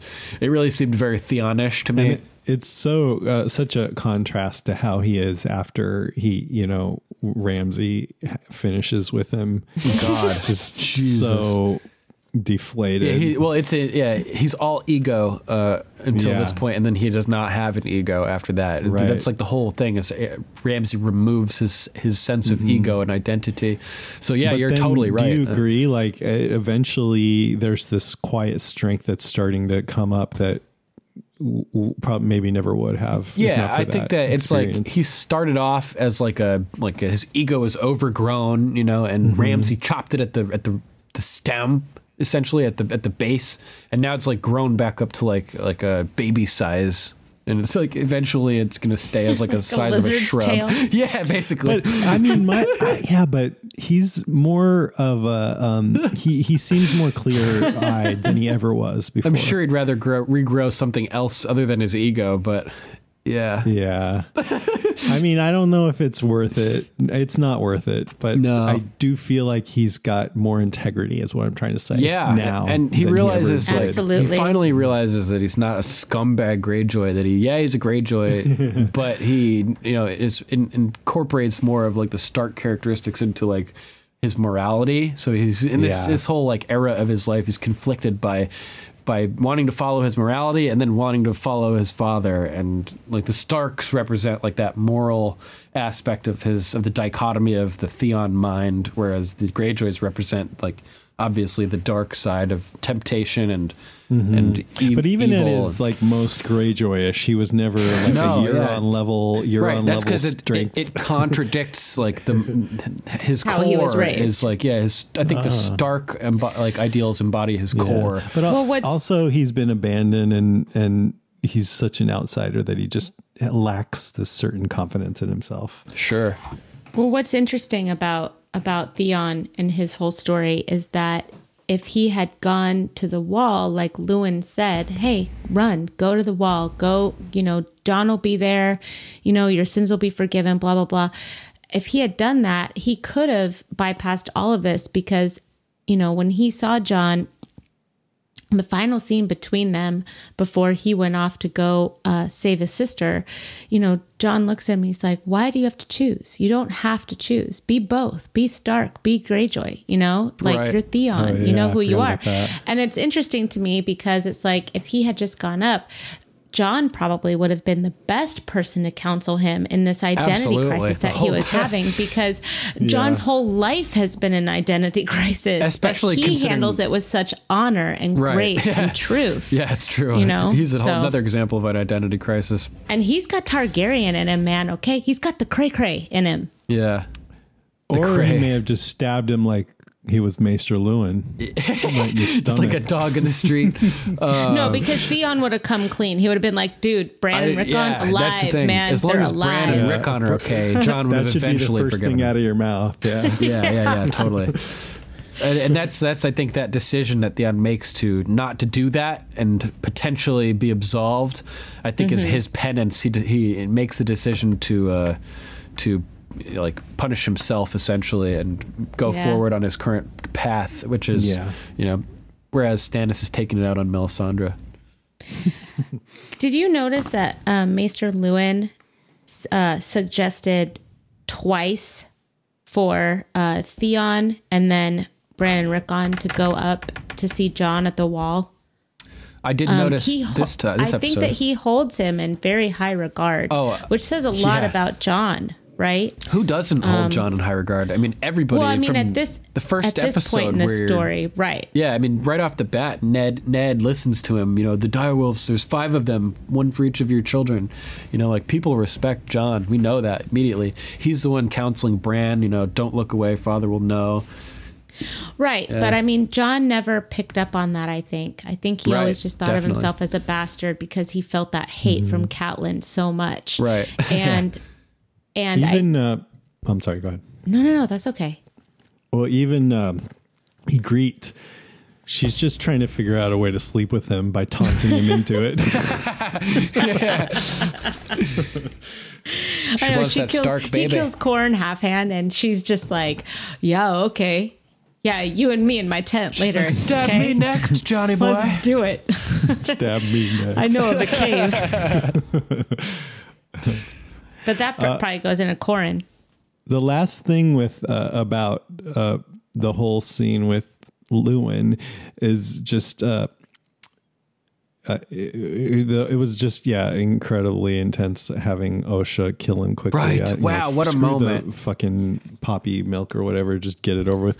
But uh, watching Hodor carry Bran around, I'm like, that's going to get a lot harder later on. You know, I feel Yeah, I was thinking about that too. Actually, uh, it's it's funny that they had, he was dragging him with a cart at this point, pushing a cart, because um, um, the actor Kristian Nairn, it turns out, has back problems, and he had been carrying Bran, but he started to like having issues.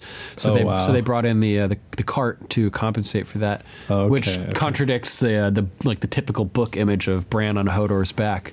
Yeah, but you know what was cool was that when he he came back to Winterfell, he was on a cart. Yeah, it's true. He left and arrived on the on like a similar style cart. So it's cool. I feel bad we've gotten completely off track of your number two. No, because my number two en- enveloped all of the uh, aspects of uh, Luwin's death, so it's perfect. But yeah, I mean, Okay. I think we covered that pretty well at this point, right? So Did you want to talk well, about, Qhorin? Qhorin, Yeah, yeah, that's the next like, half, yeah. I th- I felt like back then and now, really, he's gonna sacrifice his own life to just make it so that they believe Jon is, you know, potentially a deserter. And I think that now that you say that, because I knew was what thinking the was same coming. thing. That he knew that like what was coming, but he also may have like just known he wasn't going to get out of it alive. That once the wildlings had him, like he was toast. It's like like that's quite uh, a sacrifice for yeah. a Well, possibility. if he was going to die anyway, he could at least make Jon look good, so that maybe Jon could get out and get some intel. You know, Yeah. But he told Jon But too. yeah, it's he extreme. Said, he said, "Make sure," because Jon said those those men died for me, and he said, "Make sure it was for it wasn't for nothing." right? And you know, I think that seeing that um, that Lord Commander Mormont had him as right hand and and released him to Qhorin, saying, "Okay, this is this is your fast track now. This is you know this is how it's going to be. Now you go with him, be a ranger, and like you've got to learn this because when you're going to come back, you're probably going to lead." You know, um, my guess is that the Rangers and and Mormont and all these watchmen knew what was coming. The wildlings or um the White Walkers, the whites, the the Great War, the Long Night. They knew it. They needed a leader. It was him, and he needed like a fast education. Yeah, that fast track we talked about, and it also Yeah. I don't know if you if you're current on our podcast, Jason, but we talked about tinfoil theory where Qhorin had run into Benjen up in the in the north, and Benjen had already been in communication with the three-eyed raven who saved him from dying um, after he was you know almost killed by the White Walkers or whatever. So. Benjen could have told Qhorin about like what's going to happen, and Qhorin may have known for weeks or months that he was going to have to kill himself, just because because he may have already been informed like, oh, you're uh-huh. going to meet Jon Snow, like you got to do this and play your part. So that's the tinfoil theory with Qhorin's motivation. Okay. I, I'm just going to forget about Qhorin now. He's done. Sounds good. Yeah. Yeah. But yeah, that's the other. You know, he's the the other at least brief mentor for Jon, the mentor figure that dies, and then uh, Jon's propelled into the into the hero's journey um, with no turning back at this point. He's got to to play his part to survive, and uh, it's just you know interesting that there's two of them in one episode uh, that sort of mirrored each other. I thought that was kind of a cool little theme. Uh, that this one particular part of the hero's journey is sort of examined in a couple different ways this episode. So that's pretty Yeah. much sums up that I think. Number two. Yeah, it- I mean Qhorin's death is badass too. What's his last line? We are the watchers on the wall, right? Oh, so awesome. yeah. What if he had like charged at Jon and Jon was like, I don't want to. I don't want to do it now. Qhorin is great. Qhorin though. should probably just kill Jon at that point. I love it. He's like, "Is that all you got? You know, your your traitor father, your whore mother." He said whore mother, and Jon was like, fuck you. And that was All the bugged end out. of it. Yeah. That reminds me of when I was in college at UC Santa Barbara, and we always used to tell the most like rank mom jokes to each other because that's, just what we did, right? And then uh, my friend's brother came to visit for a weekend, and somebody said something about my friend's mom, like we always did, and his brother stood up, like, "What'd you say?" And my friend's like, "It's, it's okay, it's okay." I love that. Oh, I love it. When people aren't in on the joke. Yeah, that Yeah. reminds me of a funny story. I don't know if I've told it on the podcast before, but it's pretty pretty funny. Um, what's his face? Um, not Seth Rogen, but Jonah Hill, right? You know Jonah Hill. Remember he said The uh, other Wall fat Street, one. Yeah, yeah, yeah. The other, the other guy. Um, uh, he was at like some nightclub in L.A. or whatever, and he goes into the bathroom and he sees his friend at the urinal, right? So he runs over and grabs his friend by the shoulders and shakes him and goes, "It was like earthquake!" And so the guy's like pissing all over the place, you know. And and his friend turns around and it's not his friend. He he mistaked it for the wrong person, and it's it's Casey Affleck. And Casey oh, Affleck's like, no. "Why'd you do that?" He's like, "Oh my god, I, I'm so sorry. I thought you were my friend." He's like, "Why would you do that to your friend?" Same type of thing with your mama jokes, right? Like, why would you say that to your friend? You know, that's funny. That's a good one. You got to try that. Earthquake. so glad I'm a girl. um, okay, so I'm just gonna go into my number two. Sounds good. Um, So we touched on it earlier. I just wanted to kind of break it down just a little bit, but it was Melisandre's uh, speech was uh, Stannis. So you know, she says, This war has just begun. It will last for years. Thousands will die at your command. You will betray the man serving you. You will betray your family. You will re- betray everything you once held dear. And it will all be worth it because you will be, you are the son of fire. You're the warrior of the night. Um, you will sweep aside this pretender and that and you will sweep aside this pretender and that one and you will be king so what's So interesting intense. here so what's interesting here is that okay, the war has just begun. It'll last for a thousand. It, it'll last for years. We already know that she's talking about the long night. In my opinion, It- Stannis thinks it's about the Yep. war for the Iron The Throne. throne, right. Right. Melisandre is like, nah, dude. It's the it's the big one. Even she right? doesn't know at this point because she doesn't realize it until he gets the letter from the Night's Watch that Davos reads, and finally when he learns how to read, right? And then she realizes that the war isn't the war for the throne; it's the Great War. You know that we need to save the kingdoms to win the throne, and that's when Stannis like super changes his outlook on the whole process. So yeah, you're yeah, totally. Yeah, and and maybe to a certain extent that she actually thinks that it is the the Great War because my guess is that her powers have intensified since the dragons have been born. Yeah, and as far as they know, the war for the throne is the biggest scale war for like the most powerful position in the kingdoms, and the you know whoever's in the throne it, it, that that determines how the realm will will be. You know if it's gonna be good for people. Mm-hmm. So that is the Absolutely, Great yeah. War without I see. knowing of the full war. Like that's Of what's going on. yeah. So what's interesting is is she starts to speak some truth here. She says, "You Yeah. will betray the man serving you," and that's obviously Davos. Oh, she right? said man. I thought she said men. I know. I re- I, I redid it um, a few times because I'm like, I think she said man, and so I, I redid it, redid it, and she said man, and she and he does betray Davos. I mean, he he kills strips him of Shireen. hand of the king. He puts him in. He puts him in a cell. He has to earn his way back, and then he really ultimately betrays him, as you say, by burning his daughter, which is interesting that Davos was more upset about it, but whatever. Um, it him says you. Read. What? She taught him to read. oh, Right, right, exactly. Um, you will betray your family. Well, we all kind of know how that ended up. um, you will betray everything you once held dear, right? So, Like his daughter. he's be- his daughter, his wife, even the throne. You know, he's betrayed it all for for the throne. He's betrayed the actual throne, in my opinion. He's betrayed the honor and and the ability to get there by the steps he's taken to get there. Like the right? throne would he's be driven sullied himself if he sat there. mad. What's that? Like the throne would be sullied if he sat there. yes, uh, yes, definitely. It's like a Um, politician that just cor- and is corrupt along the way to get, you know, more Yeah. power. Just to get what he wants, Totally. the means to the end. Yeah. Um, And it says, and it will all be worth it. And at this point, I think when she says, and it'll all be worth it, now she's just kind of like trying to get his ego up, right? Yep. And that's Because also the starts- Machiavellian brainwashing, like the ends justify the means uh, whole Right. outlook, like you were saying. Right. Because she's full of confidence that this is the man. Stannis the Manus. the say. menace. and you know she's stroking his hair and she's like come look into the fire and really look in there. And you know we know that well we know now. I'm not sure that we knew before on on first glance but we know now you know i think it's pretty obvious she's kind of telling him a story and getting him to see in the flames what she wants him to see because he's kind of ready to just give it all up. And if he gives it all up that means she's wrong and that probably will make the lord of light angry or whatever. But i liked what you said earlier duncan about the fact that um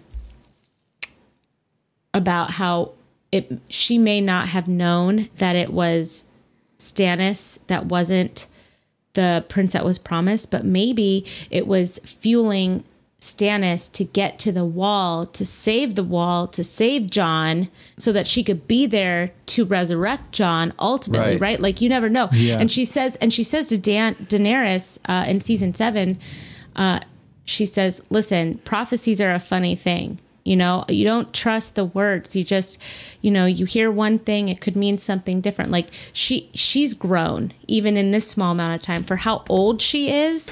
she's still grown through this entire experience, New tricks. which I think is great. And I think Right? it's clear Yeah. that she doesn't know. I mean, I think she does think that uh, Stannis is the Manus. Because when, you know, it all d- goes to shit and she's up there trying to resurrect Jon, you can tell she's so deflated, you know? It's mm-hmm. not Yeah, like she's super like, this deflated. is why I'm really here. It's like, God, uh, oh, I don't know. I hope this works. And I mean, and then yeah. when he comes back, then she's like, okay, okay, maybe this is what it was supposed to be.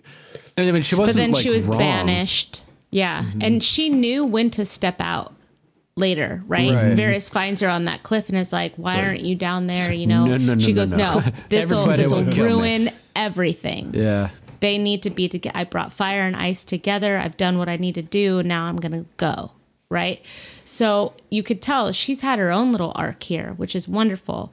But at this at this point in this in the story, I, I think that there's two two parts of her speech and you will betray everything you once held dear you can kind of draw a line right there and that's about the halfway point and the rest of what she says is stroking this guy's ego just to get him to Look do what she needs him to do next so I like his reaction to you promise these things, but you don't he, know. you know what? He's such a weasel. You know, he's so cool. I love Stannis. I love, I love everything he did in Blackwater. I love um how He's trying to take the easy way out, though. In certain Here, ways, yes. Yeah. yes, absolutely. But um, He's I not a did- coward, but he's uh, not. Uh, he doesn't have honor at the same time. he's not a coward. Like I he'll can risk agree with that. himself. Yeah, Yeah, absolutely. like he's brave. So- but yeah, very brave. I mean, very brave. He was first off the boat, first up the ladder. For you know, great. Yeah. But um, yeah. So that's my number two. It's just kind of breaking down um, Melisandre's prophecy speech, and Nice. Yeah, there was a very I, uh, powerful moment with her. And very much so. I she could agree. be grinding something in her fingers. To, Stannis is breathing to, you know, manipulate him or something too. Like, Pupils dilate. yeah, it's it was too weird. Um, you just have to wonder about stuff like that, especially when she's known for doing that type of stuff, right? Mm-hmm. She's super slick. That's just a cool idea. That's cool. Thanks. How about you, Jason? Number one. Well, my number one was going to be Theon, but we've really covered that well. So I'll go into one of my notes that was a little bit longer, which is just the whole thing with Jaime and Brienne. Oh, um, nice. I, I really liked that the first time we see Jaime and Brienne this episode, the first thing out of his mouth is, You're a virgin, I take it. He's such a it's like, what a dick, dude. And she's like, walk and shoves him. And and he's just getting needling her the whole time. And I, I just can't decide how much of that is him like strategically trying to uh, progressively get under her skin and how much is him just being bored and trying to have fun and amuse himself. I think it's largely both. He's such a It- dick. it's and probably both. Yeah. He's saying, "I can't." You know, that someone must have tried to get inside Big Brienne, right? yeah. they tried. what? are- Ah, but you fought then- them off. She has a really funny moment, right, where uh, she's none of them were strong enough. I'm strong enough. Not Yeah. interested. of course you are. You'd love to know what it feels like to be a woman. when he says, uh, you know, maybe you wish that one of those guys would have been strong enough to overpower you. Uh, I feel like metaphorically, uh, you know, a lot of women want a guy not to overpower in, in that sense, but to be strong enough to stand up to Some to like that, them, though. right? Don't- I would agree with I that. mean, right? Like you don't I want mean- no wimp. I mean, I'm somebody who, and my husband can attest to this, who is a very much so I'll do it myself kind of woman. But there is something very primal inside all of us that is like, yeah, yeah, do that for me. Cool. Please. yeah right right and so so he he he he knows you know he knows human nature right he's he's a very um, intelligent complicated guy i mean they say he's not that intelligent but what, i think he has social intelligence anyway so then there's these three Yeah. guys that Yeah, he does. accost them and um one of them said he saw Jaime at Whispering Wood, and I guess that's where he was captured by Robb, right? So they're Correct. Starks. So they saw him being captured. That's how they know. Oh, he's- that's where. Okay, Good, that good, he's good. Jaime Right. Lannister. And it was interesting to me that these guys serve the Starks because they're dickholes, and it I just uh, shows so totally right. that in this world, even Stark men can be murderous assholes. They walk up and I'm like, they're in northern armor. Like you could tell they're from the north by their Yeah. little skirt, their skirt dresses. The kilts. You know? Yeah. Sorry, Jason, I totally stepped on you, but no, I, that was my last thing. I just, you know, I like, I, I mean, I love all everything with Jaime and Brienne and how it progresses, and it's fun. To, I forgot how contentious it was at first, and I'm just so looking forward to when it gets deep and they have this profound respect for each other. But right now, it's anything but that. Oh no, I, I you know what? I would kind of disagree with that only because I think that Jaime saw how easily she took down those three Right. The guys. look on He his was face. looking- He was Yeah. shocked. He was shocked. Automatic and respect while, uh, was in his eyes. I agree. While with she that, was yeah, doing yeah. that too, she was focused on that third guy. Remember, two slow deaths, and then she like Oh, stabbed him so so fucking hardcore. but J- Jaime was shocked by how by how like easily she took down those guys. He could have been he could have been grabbing for their swords, and he didn't. He stood there and was just like astonished watching her. And so I'm thinking, Oh. wow, like he was shook. What was great is that she took both the sword and the dagger and she's like slice Right. and then she just Oh, it's so drops sick. it like a G and she grabs her last sword and she's like, I say my biggest one for you, motherfucker. Here we Yeah. go. You know, and she's like, yeah. And and you could just see she just was going in between the legs and up his body. And I just loved every second of that. Oh, yeah, it was so brutal. The look in his Something face very too. savage in me that loved it. me too actually like Yeah, there's a part of me that's like oh she didn't even need to kill that guy but it, uh, it's like get, get rid of him She's Yes. a, she's a brutal Yeah. murderer if you think about it. But yeah, no, that was awesome. yeah and it was uh, almost like she she was resentful that she even had to bother with it but it's got to be done yeah. Oh man, I love was great. Brienne. Yeah, me too. Me too she kissed me on the cheek one time Oh, Uh. shut your face! Are you serious? I, I've yeah, 'cause embraced I her got to host well. a panel with her, and uh, it was fantastic. And she was on fire. She's like the and nicest I forgot person. Her name at one point, and she goes, "You don't even watch the show," and I was like, "Yes, I do." She's great. Yeah, Who's it? she's The, awesome. Yeah, she's oh awesome. my gosh, Really I'm good, so nice jealous of you right now. It's She's tall, man. She's super tall. Yeah, She must have been wearing tall. high heels when I met her too, because I'm not like short. I'm like six one and a half, and I was looking up at her. I've seen the picture with you and Khal Drogo. Yeah, he's big, You're tall. and he's he's beastly. she needs Mm-hmm. to hook up with Tyrion. Oh man, Oh, I don't know how that would go.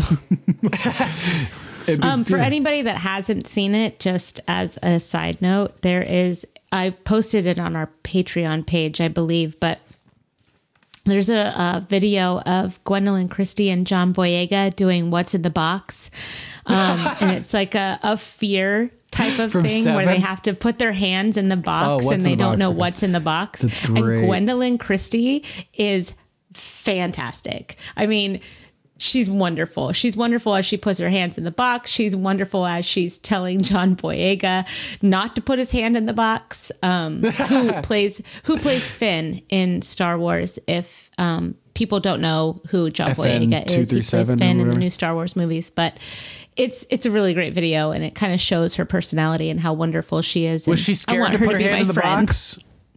Oh, have you not seen it? No, I haven't seen it. I'm sending it to you later tonight. It's Okay, fantastic. was she scared You'll love or it. like was she like super cool about it? Yeah, it? she goes. She goes. I can't handle it. I can't handle it. No. Oh, that's great. I feel like if I was doing something like that, I would know that whatever show I'm on, they're not gonna have me put my hand in like a meat grinder or something. So I wouldn't, I wouldn't even puts- be worried about it. well, about she it. picks up a snake, a live snake, and she thinks it's intestines. Oh, oh, that's wild. And then she flips the fuck out when she finds out it's a snake. So there That's you go. funny.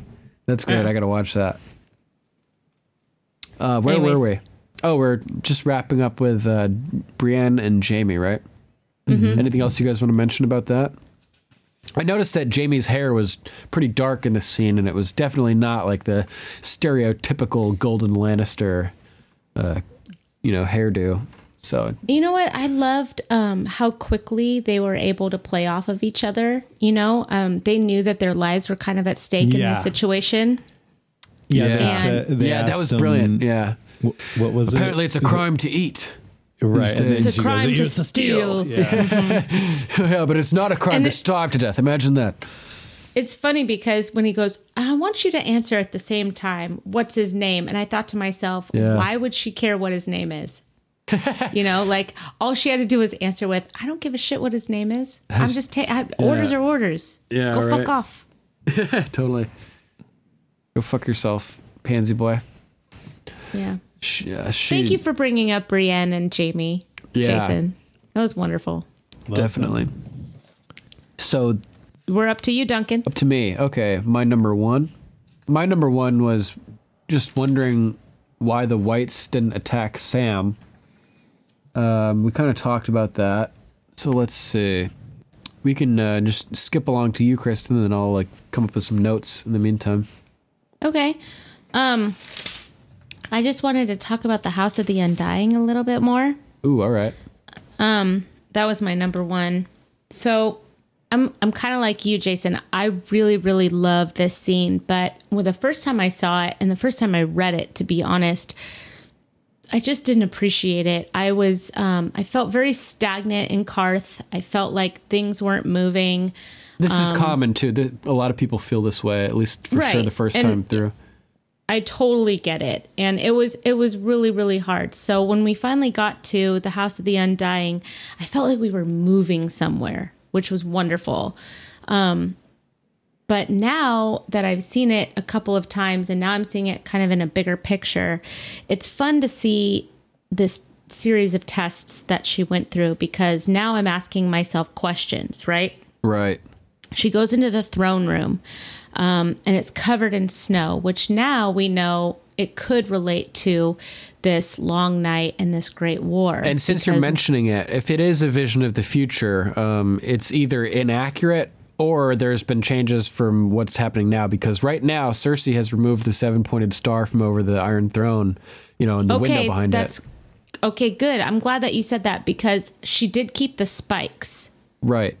around Yeah. the pillars She, uh, So- oh, she brought the spikes back. Um, they never left no, because, oh, oh, kept the spikes, right. Because they were like flowery Yeah. or whatever beforehand. because jo- Joffrey made them. Yeah, Joffrey removed all the flowers and vines after Robert's death, and he added the spikes and the fire around all the pillars. Yep.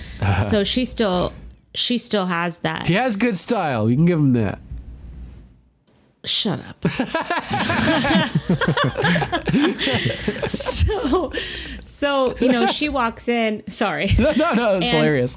and it's all like it's all pillars and spikes and you know it's clearly um Joffrey but you could also say maybe it's what's going on now but I, I didn't know that about the seven but when you look up everything's burned away right right.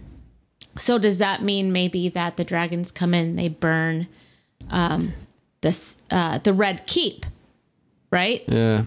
Or it could be related to the wildfire. you, you don't know what's going to happen with that. I mean, Dan, Daenerys doesn't want to essentially she, she she doesn't want to kill the people, but she does want to kill Cersei. it was And if she a does by dragon fire, I'm totally fine with that. Oh yeah, Um, yeah. It would be uh, poetic for sure. Oh Um, man, that's like the. Oh man, that'd be crazy. I think it would be great. Roaster. Um, so so yeah, she goes into the throne room and it's all burned up. How it's beautiful covered is in that? winter. While we're, while we're there, right? Like Gorgeous, right? Yes. Yeah. And she I drops the torch and approaches the throne. And But then uh, she hears the dragons. Right, but sh- there's this Yeah. moment where she's like about to touch the throne, you know, and she's reaching out her hand, So and the throne has snow all over it, and it would be like ice and fire coming together for a second, you know, and she hears the dragons in the distance and resists the temptation to seat the throne. You could even go so far as to, you know, talk about the fact that there's snow all over that, you know, as she's right, trying to get to the snow. throne. It's not ash; it's snow when when it's up close and and because people I remember it's been speculating uh, maybe That it's it ash, ash. Like, yeah, but that's definitely snow on the arm of the throne, like on the. but it could have a double sword. meaning, is what I'm saying, Oh, yeah, in yeah, sure. Jon Snow, right? Yeah, definitely. Because what does she do right after she turns away? She goes through the wall. Yeah, right? She goes through the the gate. And, you know, that's an interesting little juxtaposition that they put together. So, you know, she goes out into the wall through through the gate that we see the Eastwatch Seven go through, and so many people go through um, over the course of the series. And what does she see? She sees this tent. She goes towards the tent. She sees Drogo and Rhaego. Um, what's interesting to me and this scene is so beautiful. I mean, everybody that sees this episode, they always remember Drogo came back and Drogo and Dany got to reunite. Um, this time when I watched it, it was interesting because as she walked away, she heard the dragons again as she's saying, "When the sun sets, sets, what was it? Rises in the west and sets in the east." And she says the little thing that Mirri Maz Duur told her Right. when Drogo would come back to her. And if this is a dream, Um, I will kill the man who tries to wake me until the sun rises in the west and sets in the Right. east, until the rivers run dry and the mountains blow in the wind like leaves. yes. So she Which stands maybe up that and she sort of reminds her that means it's not real. right. not so gonna when she stands up and walks away, Drogo goes back into a set mode. I don't know if you saw it, but he never quite looked her in the eye the entire Oh, entire he goes, scene. goes it's still. Westworld. but he goes still. Yeah, that's like, creepy, man. He's like an Like, he just, just- a projection, just waiting to Right. interact, like just So in he- standby mode. So that was her test, right? Are you going to stay here? Are you going to leave?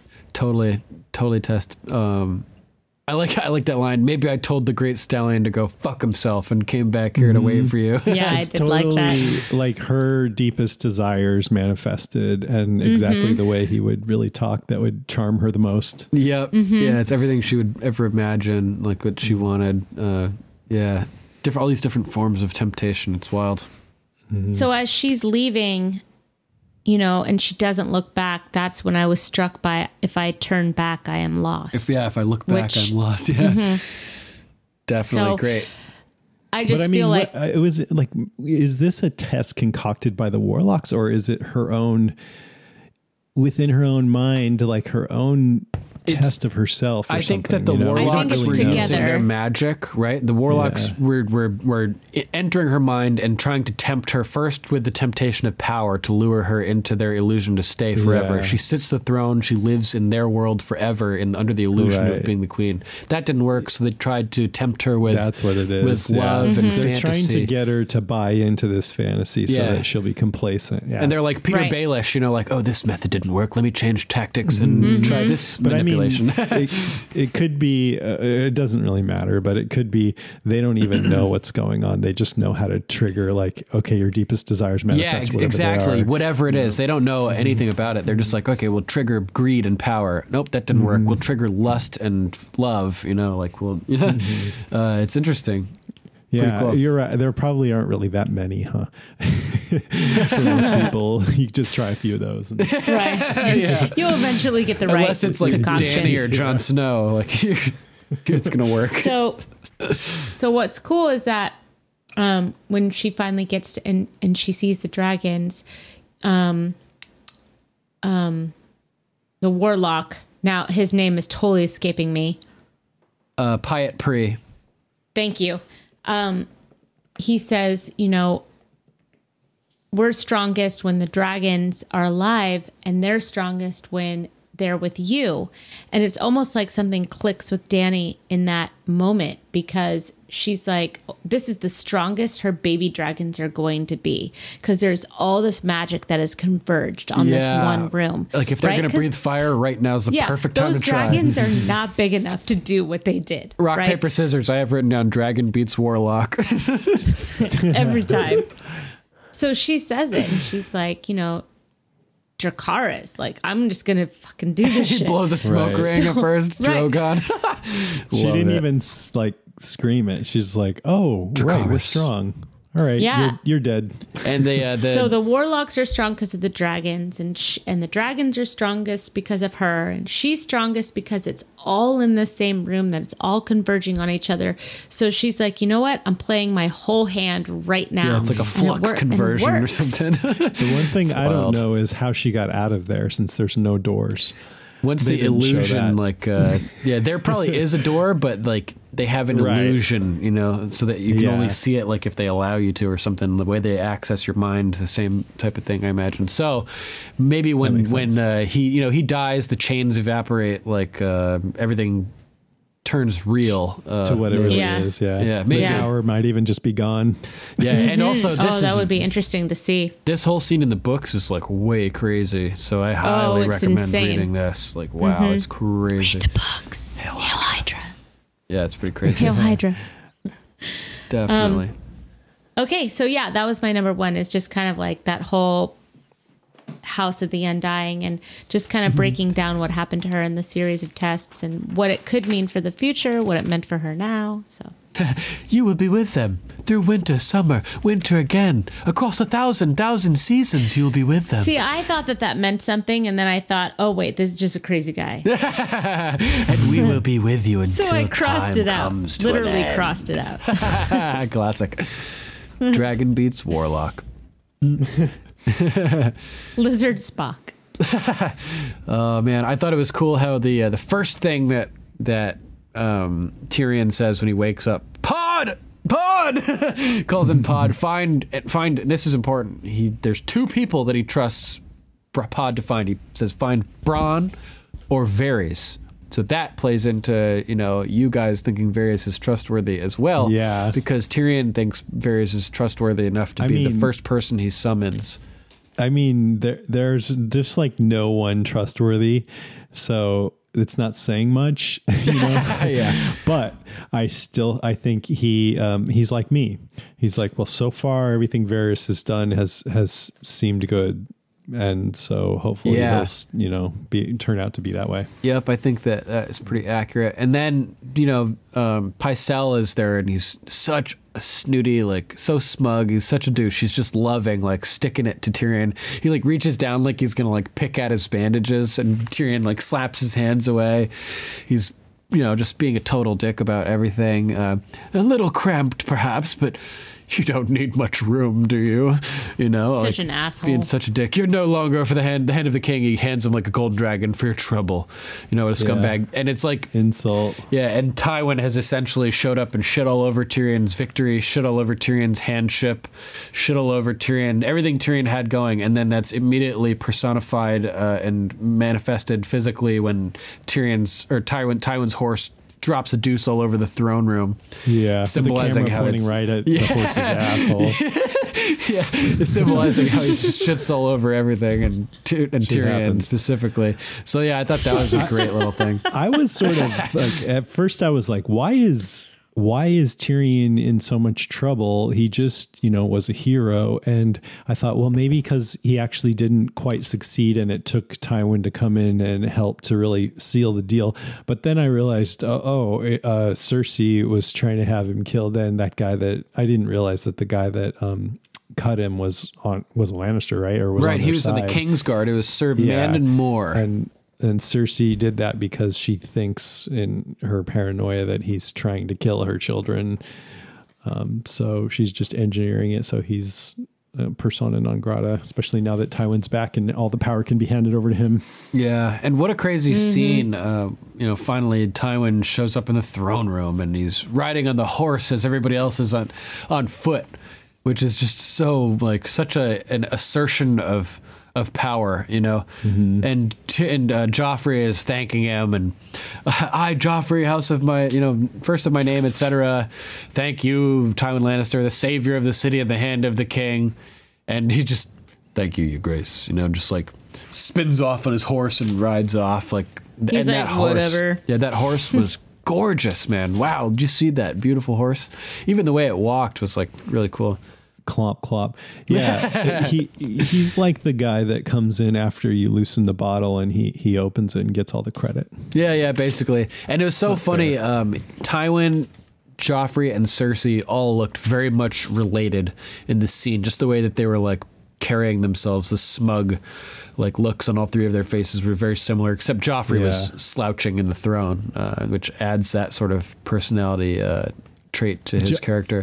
That Perfect. kid plays that so well. I Jack, know. whatever. What's Jack his? Gleeson. Yeah, Jack Gleeson. because he I've, I've never seen anyone have such a punchable face before he he moves his head to side to side and exactly his mouth is Dave kind of said. hanging open and his eyes are like halfway open and he's just such such Talk so battle good at being with a silly dick girls. yeah Kiss it together and, when I return.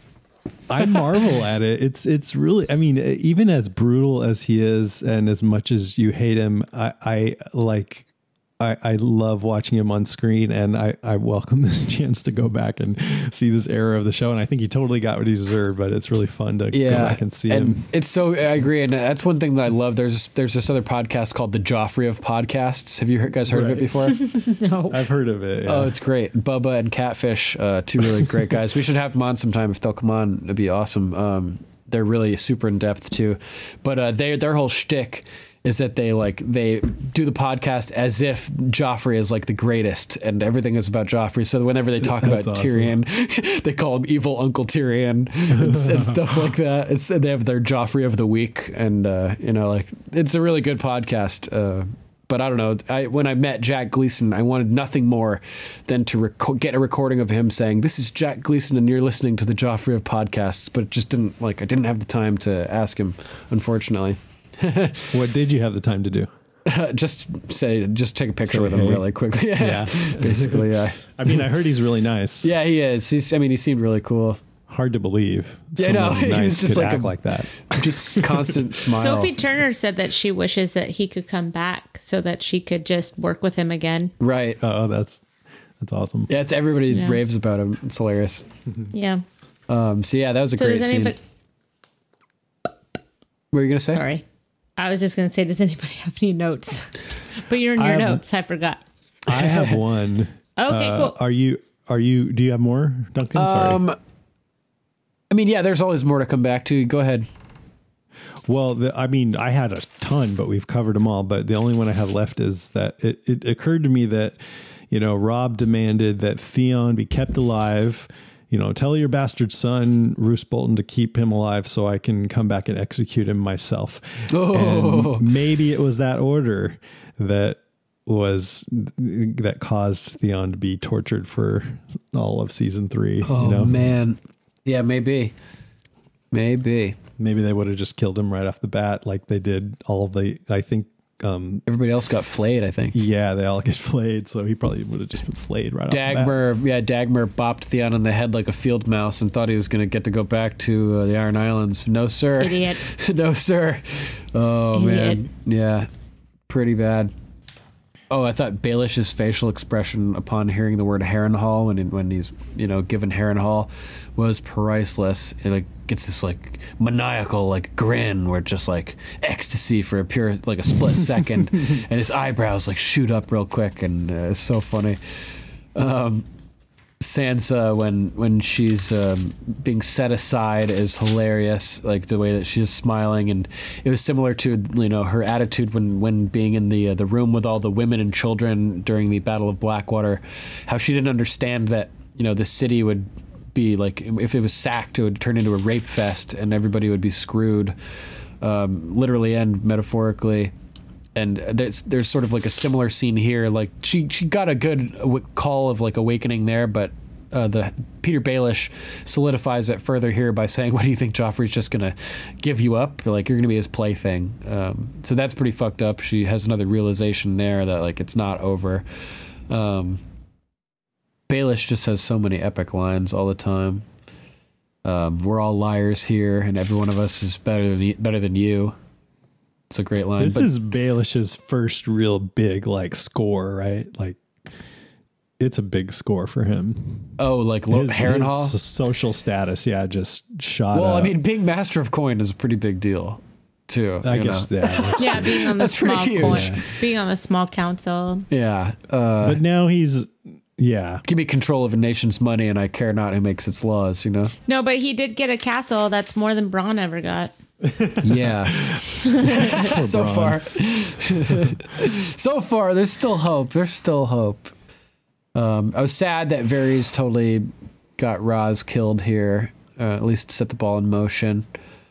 I liked uh, the point that that Catelyn was making about how even if your relationship like it doesn't start out with passion and whatnot like they built it and made it work and like built a foundation for their relationship with her and ned something that like is built to last you know i thought that was cool and it just sort of made me think about like the current generation and, and the way that social media affects people, and I think that like relationships in general tend to be like more superficial.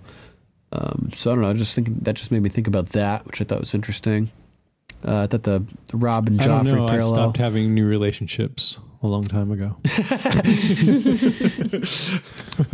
mean, Sort it's like not not, like I mean, like even friendships, you know, just like, like Uh, all kinds of relationships, not like just romantic ones. Um, romantic. yeah. I thought it was big that we learned that Cersei had um, Man- Mandon Moore try to kill Tyrion, so that was important that we found found that out. It sucks that Bronn got fired. Oh, I liked that. Um, I liked that that Varys appreciated what Tyrion did and how he saved the city. Um, and at least somebody, Varys is awesome. yeah, somebody gave Tyrion the recognition that he deserved, and he got got Shae for him too. Uh, so I thought that was really cool, and uh, yeah, that was good. I think that's pretty much it. Yeah, I think that wraps it up. Cool. Cool. We will be right back with news.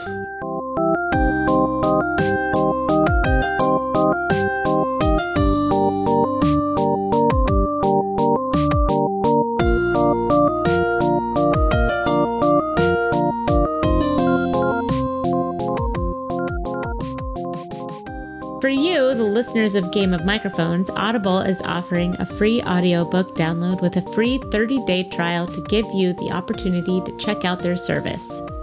For anybody that hasn't done this yet, um, Audible is really awesome for people like me who I'm a mom. I'm always in the car. We're always going to visit somebody or to an appointment or to school or to gymnastics or whatever. And um, instead of listening to whatever video my kids are listening to in the van, I like to just kind of plug in my ears and just listen to a book or a podcast like Game Yeah. Microphones. But we're going to talk about a book right now. um, um, so, right now, I am reading uh, Ready Player One, and it is the most addicted I've ever been to a book in years. Wow. Uh, so I would highly recommend if you get your free trial of Audible uh, to check out Ready Player One if you've already read the Game of, Game of Thrones books. If you haven't read the Game of Thrones books, then I would absolutely recommend starting at number one, going all the way to number five, and waiting like the rest of us for Winds of Winter. Oh, but don't stop at number five. Go to the Dunk and Egg novellas and the, uh, the World of Ice and Fire and all that stuff too. There you go. There's a whole world out there for you. But if you've already read all of it and you've had your fill, I highly recommend Ready Player One by Ernest Cline. So to download your free audiobook today, go to audibletrial.com slash G-O-M. Again, that is audibletrial.com slash G-O-M for your free audiobook. And we're back with the news. Take it away, Kristen. Uh, so this first article comes from Daily Mail and uh, in the UK, and it's titled "It's completely false." Game of Thrones actress Maisie Williams insists that she didn't leak the 2019 release date of final season. So Maisie Williams hit the headlines this week when she was accused of releasing the premiere date of the final series of Game of Thrones. Maisie Williams took to Twitter on Monday to assure fans that she did not let it slip that the show was slated for an April 2019 release, insisting that the quotes were completely false. The 20 year old who plays Arya Stark in the critically acclaimed show is still in the midst of filming season 8. She told her followers, just a tweet letting you know this Game of Thrones release date quote I've supposedly given is completely false and taken from an interview I did years ago. Ha. I wonder why she gave out the release date. That wasn't cool. I know. What the hell, Maisie? I know. She should be fired. Just recast her, it'll be fine. yeah, I mean, fine. Our next article um, is from winteriscoming.net. Researchers discover a real life Viking version of Brienne of Tarth. Over 100 years ago, Swedish archaeologist Hjalmar Stolp excavated a series of Viking graves near an ancient settlement called Birka. Because the graves were filled with items like swords and helmets, Stolp, along with generations of archaeologists, archaeologists, researchers, and historians mm-hmm. since assumed that all the occupants were male Viking warriors. they were wrong. It turns out that one of the most spectacular of the Birka graves belongs to a woman. Uh, what? Osteology and DNA tests have confirmed that fe- that a female was interred alongside her male counterparts, and the richness of her grave furnishings suggests she was an important military leader. The findings were recently published in the American Journal of Physical Anthropology. Said Uppsala University archaeologist Charlotte Hedenstierna Jonson. it's actually a woman, somewhere over the age of 30 and fairly tall, too, measuring around 170 centimeters. That height translates to roughly 5'6, which would have made her equal to the average man at, in the area at that time. Of course, Brienne of Tarth towers over most of the men in Westeros, but her Viking counterpart would have had a striking range equal to most of the men around her. The woman was also an accomplished fighter and military leader, as Hedenstierna Jonson describes. Aside from the complete warrior equipment bared along with her a sword, an axe, a spear, armor piercing arrows, a battle knife, shields, and two horses she had a board game in her lap. Or more of a war planning game used to try out battle tactics and strategies, which indicates she was a powerful military leader.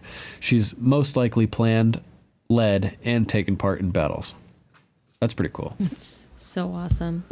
So, um, I just wanted to say uh, the reason why news is so light this week is that filming is going on right now for Game of Thrones season eight.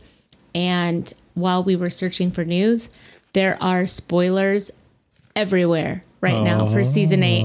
Anyways, if you want to, if you if you do like spoilers and you do want to see everything that's happening um, as far as filming goes, go to winteriscoming.net, go to watchersonthewall.com, uh, Google, you know, season eight news, and there are some massive spoilers out there.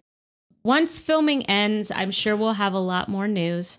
Uh, but for right now, news might be a little light because there's just a lot of season eight spoiler stuff going on right now. And, you know, let's just let's keep it pure, man. We only get to watch it once, once. That's it. You know? Yeah. So Only first, right. watch it first once. right. What did watch, I say? watch it once, once. Yeah. Well we can watch it it's the twice. same. It's the same. I watched it twice once, but only watched it once, once. We only get to watch it for the first time once, all right? There you go. I had only watched it once, once until I watched it twice. Then I'd never watched All it once again. Yeah, yeah, yeah. You guys are all a bunch of assholes. Twice. So this week we're going to skip our little Game of Thrones as myth section, and we're just going to have a little section where we talk about our favorite stuff from season two, and we're just going to make it up right on the spot and say whatever we whatever comes to mind right now about what we liked about season two. So uh, what do you guys think? How'd you like season two as a whole? I loved it, man. Th- these last two episodes had a lot of my, a lot of things that stand out for me. Uh, the House of the Undying, the explosions of the wildfire, and juxtaposed with the women, you know, hanging out, waiting to see what was going to go on, and Joffrey uh, acting like he was going to go and defeat Stannis by himself. and Was he coronated in uh, season in episode one of this season, or was he coronated last I year? I think it was last season, wasn't it? I don't Yeah, remember. his one of his first acts as king was to behead Ned Stark. oh, right. Okay. yeah, yeah, yeah. Um. Yeah, I agree. We, we got, Ygritte and Jon, yeah, true. where she's like grinding up against him. Oh, did I move? I didn't mean to do it. I heard they get sore if you don't use them. so funny. And I remember too because I was watching um, what's that other show she was in? Downton Abbey. Oh. And she's in that too. So it's fun to see her play the different characters. That's great. Um, we also got the introduction of Stannis for season two, which is obviously huge for the rest of the series until until season six at least. He's such a um to me this whole season charmless person. and, and and then later on he starts to feel a little more um, interesting for some reason. I He's mean, he's had- still interesting, but There's he's had a little bit of charm when he's talking with Davos about you know how Davos is a good guy and how like you know what he's. That's pretty much the only point though when he's like just being kind of bros with Davos. yeah, I Uh, guess so. I mean, he just for for one thing, your first introduction to him, he looks like he's being manipulated by this witch woman. So right? Yeah. right first time bat, he's it's like, burning burning the idols. Right. The seven Yeah, statues. What's wrong with you? And then he's like, he seems fairly humorless, and but then you start to sort of admire some qualities about him as the series goes along. Or Right. at least I did. Oh, I totally. We forgot to mention also that we get the first time that we have three horn blasts this episode, Yes. which has been like a big uh, thing up until this point. Is you know because nobody believed Sam. right. It's Nobody It's believed been him. a thousand years since they've blown the blown the horn three times, right? So it's been building and building the suspense, suspense where they've mentioned it a couple times, and finally this time, you know, we get third horn blast, which catches everybody off guard and sends everybody running and leaving Sam abandoned. So Speaking funny. of horns, or was it a horn that uh, uh, that was being blown outside Winterfell? Right, that yeah, was Winterfell. driving Theon nuts. and whoever kills that horn blower, Yeah, maybe that was uh, Ramsay, probably one of his men, right? I don't know. Maybe it was Ramsay himself. Seems like something Ramsay would Torturing do. him already. Yeah, I want to do it personally. you know, he's so twisted. It's great. Kristen, Um, what about you? Yeah, What stands out? Oh, what stands out for me is uh, any scene that uh, Tywin and Arya had. Oh, those were so great. I Mm-hmm. just thought that their chemistry was perfect. I would have loved, I could have watched many more episodes of the two of them just playing the dance that they were playing. Um, you know, you never quite knew if Tywin knew who Arya was, and you never knew what Arya was going to do next. Um, so I, I really enjoyed watching watching them go back and forth with each other, um, especially when you know Arya just straight up looks at him and says, "Anybody can be killed." Yeah, that was Um, amazing. but uh and also the entire sequence um in King's Landing from when um uh it was the whole Lannister clan, right? The royal family going through um I think it was Flea Bottom.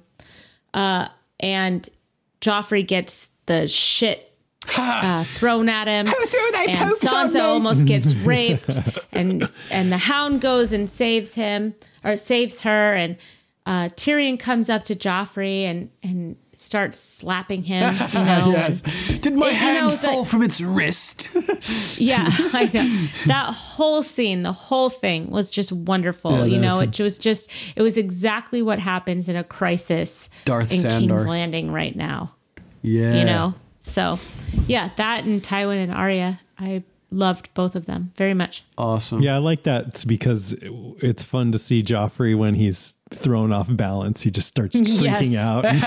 Kill them all! Kill them all! Like you said to kill everybody because somebody threw poop at you, you stupid motherfucker. I liked when uh, Bronn had that little confrontation with Sandor Clegane yeah. when they were trying to loosen up and everything. And right before the war. Yeah, that was intense. Yes. It was yeah, good that was though. real good. You're a I talker. I agree. How about you, Duncan? Um, oh man, so much cool stuff. I like the the Jaime stuff, like um, with him being prisoner and everything, and Grey Wind going up in his face. Thought that was really cool. Um, there's so much good stuff in this season. I can't even know. It's all just like flashing before my eyes. Just like the whole wildfire thing. I love Tyrion with all his machinations and King's Landing. Um, This is a Tyrion season for sure. yeah, was it this? Clash of Kings is a Tyrion book. Oh, And I liked, yeah, um, definitely. Cersei and uh, Sansa's interactions in Blackwater too. Oh, totally. All that stuff Yeah. was great. Drink. Um, and Drink. And Totally. Was it this season when Tywin was introduced as well? Yes. All right at the Earlier in the yeah, on season? the field of battle. I thought so. And he's Yeah. he's uh, you know stripping the uh, the the deer. the deer. The deer. That, yeah, that's fucking hardcore. I love Tywin, man. Charles Dance is great. Yeah. Apparently, Mm-hmm. he just learned how to do that right before that. Skin, nice. skin a deer. That's so funny. Um, I don't know anything else sticking out to you guys. I mean, you could almost name every moment. It's just a great. Mm-hmm. Yeah, Great show. the whole show Yeah. is like that. Yeah, yeah. That But wrap that up. I think those are some good hi- highlights. I mean, one thing that, uh, that unnerves me a little bit is when um, uh, Theon meets Yara. And Ew. like Ugh, she's no. yeah right Ugh. it's like I don't we didn't need to see that It's like the breastfeeding, man. It's like the breastfeeding. These are so two I'm of my just trying to think of favorite a scene I might not have liked so much Uh, we got the Shadow Baby too. That was fucking radical. right what happened to that shadow baby he just He went just off and He just evaporates. chilling out somewhere Yeah, He's dorm. chilling at the He bar. Did his duty, man. He's like Mr. Mm. Meeseeks. nail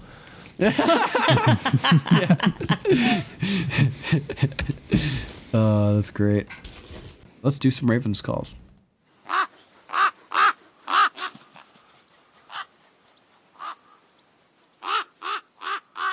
I'll go first because you just asked me to.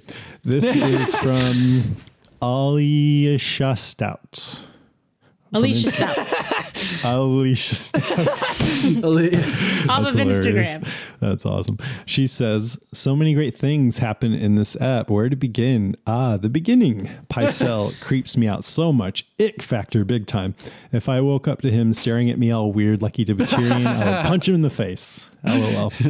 You notice in the opening he's standing more erect and talking in a more normal voice and tone. Then in the throne room with Joffrey, he was back to his weird, oldish, creepy voice and hunched over. Good point. He, revealed definitely had- himself.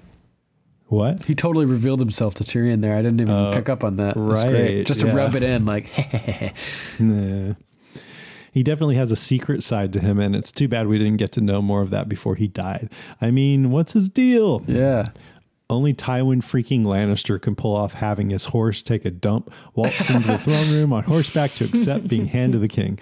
I don't think there's ever been a more awesome entrance into a room. I mean, that's badass. Yeah, it was, Jaime had a close one though, where, when he ran up the steps of the Sept of Baelor on the horse in season seven. Oh I yeah, believe. I'll agree with that. Uh, Six. season six. Yeah, that was yeah six, right? Because it was before the yeah before the Winds of Winter. That was fucking epic. Riding up the stairs on the horse, that was cool. Lots of Lannister horse action. And Lady Alicia, for more information on Pycelle that, that you might be interested in, there's a deleted scene with him and Tywin that you can find online. Jaqen is dead. He even says it. So who is he really? Syrio? It has to be. I really want it to be. Oh man, that's a good clue. Actually, I've never heard of that line interpreted that way. Like, like he's telling you that the guy who was that face is dead. You know. Uh, so yeah, that's I great. don't think. I mean, why do we think it might be? Because Syrio's from there. Yeah, because And he's what else? Braavosian, because he may have ended up in the Black Cells if he wasn't killed by uh, Meryn Trant. Yeah, but he didn't. What do we say to the god of death? Not today. Yeah, Exactly. That's just from his hometown. They say that everywhere he goes. So I picked it up. Good morning, Francis. Not today, Gerald. Love, love, love the illusion scenes with Dany and Drogo. It was so sweet and beautifully done that it made me cry. Anyone else think that baby was not only beautiful but so cute? I did. Yeah. Have a great podcast. Love you guys. Love you Thanks. too. Thanks, Lady Alicia. Yeah, thanks. Our next message is from Matthew Rep. This is from Facebook. Tywin certainly knows how to make an entrance. It is so abundantly clear he has zero respect for his grandson Joffrey. He doesn't even bow or get off his horse in his presence. He appreciates Joffrey for the prestige he brings to the Lannister family, but that's about it. you can really see the moment Jaime gains respect for Brienne when she takes out those three Northmen. It's the beginning of a beautiful friendship. Thank the gods Dany is leaving Qarth. Season 2 was just stagnant for her. I like how even before earning the title Breaker of Chains, the first chains she breaks are her own. Now Yep. on to greater things. Yeah. Totally. Is I that agree, why Matthew. she? Wait a minute. Why did she earn that title? Um Because she uh, frees slaves. oh and Oh, and yeah. because she broke her chains the the warlock had her in this episode. But I think the, the breaker of chains is about the slaves. But the point, yeah, that Yeah. Matthew's making Yeah. is she actually broke her own chains first. And Right. That's, Yeah. that's probably a symbolic thing, right? Yeah. Like you're Yeah, kind of exactly. That's cool, man. Talking about that, Kristen, that that literally breaking those. Well, maybe not literally because they're kind of illusions, but anyway, yeah, she's kind of Yeah. freeing herself there. She broke the Yeah. illusion of I the think chain. it's awesome. Yeah, I agree. That's really cool. And um, I do think that this is the moment when Jaime gains his first inkling of respect for Brienne. Uh, before this, he had zero respect, and I think that he was really impressed with her uh, after the, after this. This is the first time I really noticed it too. I noticed the look on his face is just like utter Well, bewilderment when she kills those It'll be guys. fun. Yeah, it'll be fun to see if he stops being quite as much of a dick after this. Yeah, and uh, and and this this whole passage is really good in the books too, like the interaction with Jaime and and Brienne on their journey together. Um, h- Here and then again on on the way to King's Landing after they're captured at Harrenhal, I believe. Is that where it is? Harrenhal? Yeah, because Roose Bolton is there. Uh, huh. Yeah, so definitely read the books because there's a lot of really cool stuff that's left out um, that you'll really Bear enjoy. and the Maiden. Yeah, yeah, yep. The maiden. Uh, Gwendoline Figueroa says, Hey guys, another great episode to chat about. Tyrion looked too scared to see Pycelle after waking up. Yeah. He knew he was not in safe hands. Then Shae comes in the room, another set of unsafe hands. I feel so bad for what's coming. Dany's experience in the House of the Undying reminded me of the movie Labyrinth, a must see. When the Goblin King recreated her bedroom to help her forget her ultimate goal of rescuing her brother and keeping her from with him. I felt we're trying to do the same to Dany by reuniting her with her loves. Glad it didn't work. Thanks again. Have a great one. That's a good connection. I've never seen Labyrinth, but that sounds That's, like uh, uh, What? yeah, Jennifer Connelly and David Bowie. right.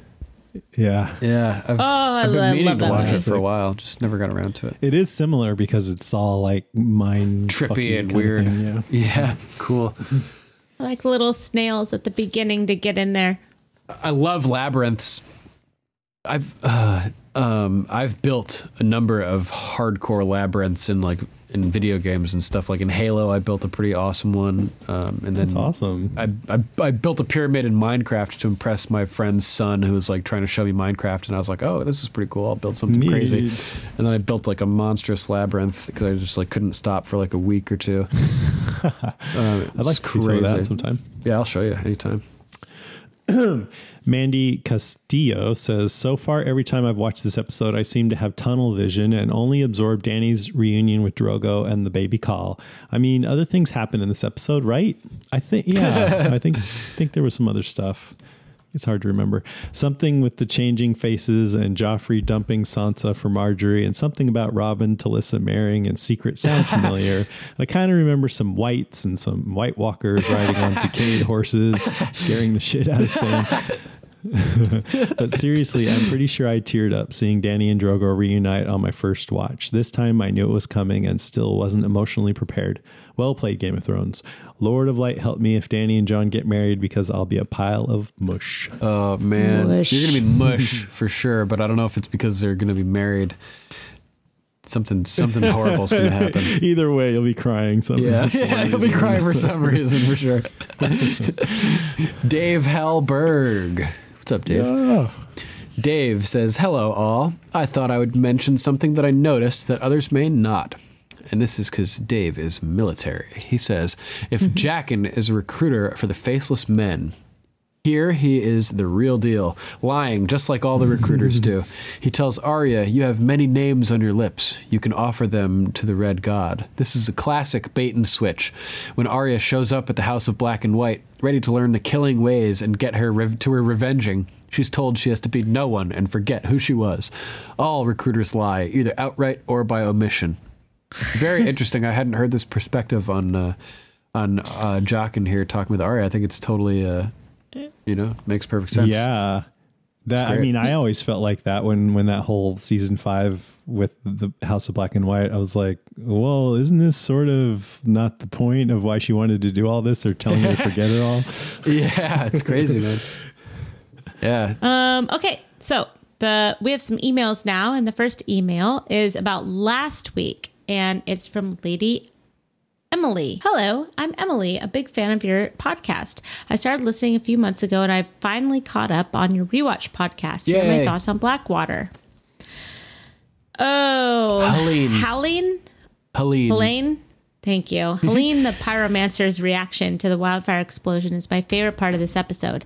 Everyone else is flinching away from the heat and brightness, and Hallyne is like, yes! Yes. yes! R.I.P. Ro- Roy Dotrice. Yeah. Tap, tap. I wish you could have read The Winds of Winter and A Dream of Spring to us. Yes. Uh, Stannis is such a badass. As we hear from Lancel, the king's presence is good for morale, and Stannis' men are pumped coming out of those boats with their kings leading the charge. the Lannisters see their king retreat, and there's a huge drop in morale. Do you guys think Stannis would have taken over King's Landing had it not been for the Tyrell and Lannister armies? Oh Yes. yeah, absolutely, definitely. Yeah, I'm pretty sure. Uh, I think that you know Tyrion had cavalry. yeah Tyrion had taken out the uh, the ram and they, it looked like everything was cool and then all of a sudden Stannis's forces the cavalry had arrived and they came out of the And darkness. Joffrey ran away, and everyone's morale sank. Yeah. So yeah, without Tywin having shown up, shown up, I think that um, yeah, everybody would have been raped in King's Landing. Good. Hide your children, hide your wives. Sounds great. Sounds like a great night. Good times. Um, Cersei scares Sansa again by telling her Sir Ilyn is really there to kill them all if Stannis takes the city. Then Sir Ilyn doesn't stop Sansa or Cersei from leaving. I'm glad neither Joffrey nor Tyrion had the hound executed right then and there and there when he was like, fuck the king. But why didn't they? Were they really that speechless? Don't you want to get rid of dissenters, especially ones that have access to the Red Keep and head there to take Sansa Stark away? My question is, all what, what army would have taken out the Hound at that point? I mean, like Probably nobody. the army's occupied. They would need that entire army just to subdue him. Uh, Yeah. Or you just need like a torch. Yeah, yeah. true. but they don't know that. They don't oh, know that. that's so sad. they don't know. Uh, either the hound had decided before that day that he'd take Sansa with him if he ever left, or the hound thought of Sansa when he decided he was leaving. Either way, it's so sweet. If and when they meet again, I bet we'll hear the hound call Sansa little bird, and she'll say she regrets not leaving King's Landing with him that night. Oh gosh, please have that be a scene. Thanks for everything you do to keep us sane while the light, long night continues. Sir Dunk and Lady Kristen, you're amazing. Keep up the great work. Oh, Thank you so you much. You guys are amazing too. I love it. Yeah, I really think that would be a good scene too. If if Sansa ever does see the Hound again, I think that she will tell him, "I should have left with you." Um, stupid. Uh, Yeah. Like she said to Jon. Snow when she was like, I was awful to you. Just admit it. Yeah, that's pretty good. Yeah, I think uh, yeah, I think she's been thinking about that type of stuff. Um, so I'm sure that she'd say like, "Listen, I should have left with you. I fucked up. It ended badly for a while Yeah. at least." There needs to, yeah, I'm sure they've got all these, like, we've got to have these reckonings. And they're marking them all in their post it notes and putting them up on the board. Well, they've Yeah. done this because they're, they're Oh, already yeah. Filming it, right? Are they Yeah. done filming? No. They're in the middle of it. Yeah. Yeah. Okay, this one is from, it's my turn, right? Yes, mm-hmm. sir. From Lady Carlin Yes. Warderman of House Hufflepuff. Love it. Whoop whoop. Oh, yeah, I got it right. Hi, Duncan and Kristen. Hi. I found your podcast Hello. on Spotify at the beginning of December, and I have to admit that I listened to almost every episode of your podcast since then. I oh. love your passion and excitement for this show, and I'm glad you guys are sharing it with others around the world. Yay! Thanks. Yeah. That being said, I finally have the courage to share my thoughts on this show, specifically with the scene in the Blackwater episode where Sansa is holding her doll and talking to Sandor. I do echo Duncan's thoughts about how Sansa's dropping of the doll symbolizes the end of her innocence, her transition into adulthood, and her acknowledging the dangerous reality around her. But I also think it goes deeper than that. I don't know if you guys noticed, but that is the same doll that Ned gave her in season one, episode three, entitled Lord Snow. When Ned gave her the doll, she angrily told him that he uh, she, she hasn't played with dolls since she was eight years old. In the early episodes of season one, we see Sansa wanting so badly to grow up, to be seen as an adult, and to be the queen, Joffrey's wife, and the mother of his children. Now, at the end of season two, she realizes that she does not want those things anymore. I do agree that the doll scene symbolizes the end of her innocence, but I also think it symbolizes her desire to return back to that time, the time where she was naive, ignorant of the harsh realities around her, as well as the time when her father was still alive and unfortunately accepting she can no longer have those things. Yeah, it was like a touch point, at least back to that, like just a, a connection to that time before she knew any of this and had any of these troubles. Yeah, definitely.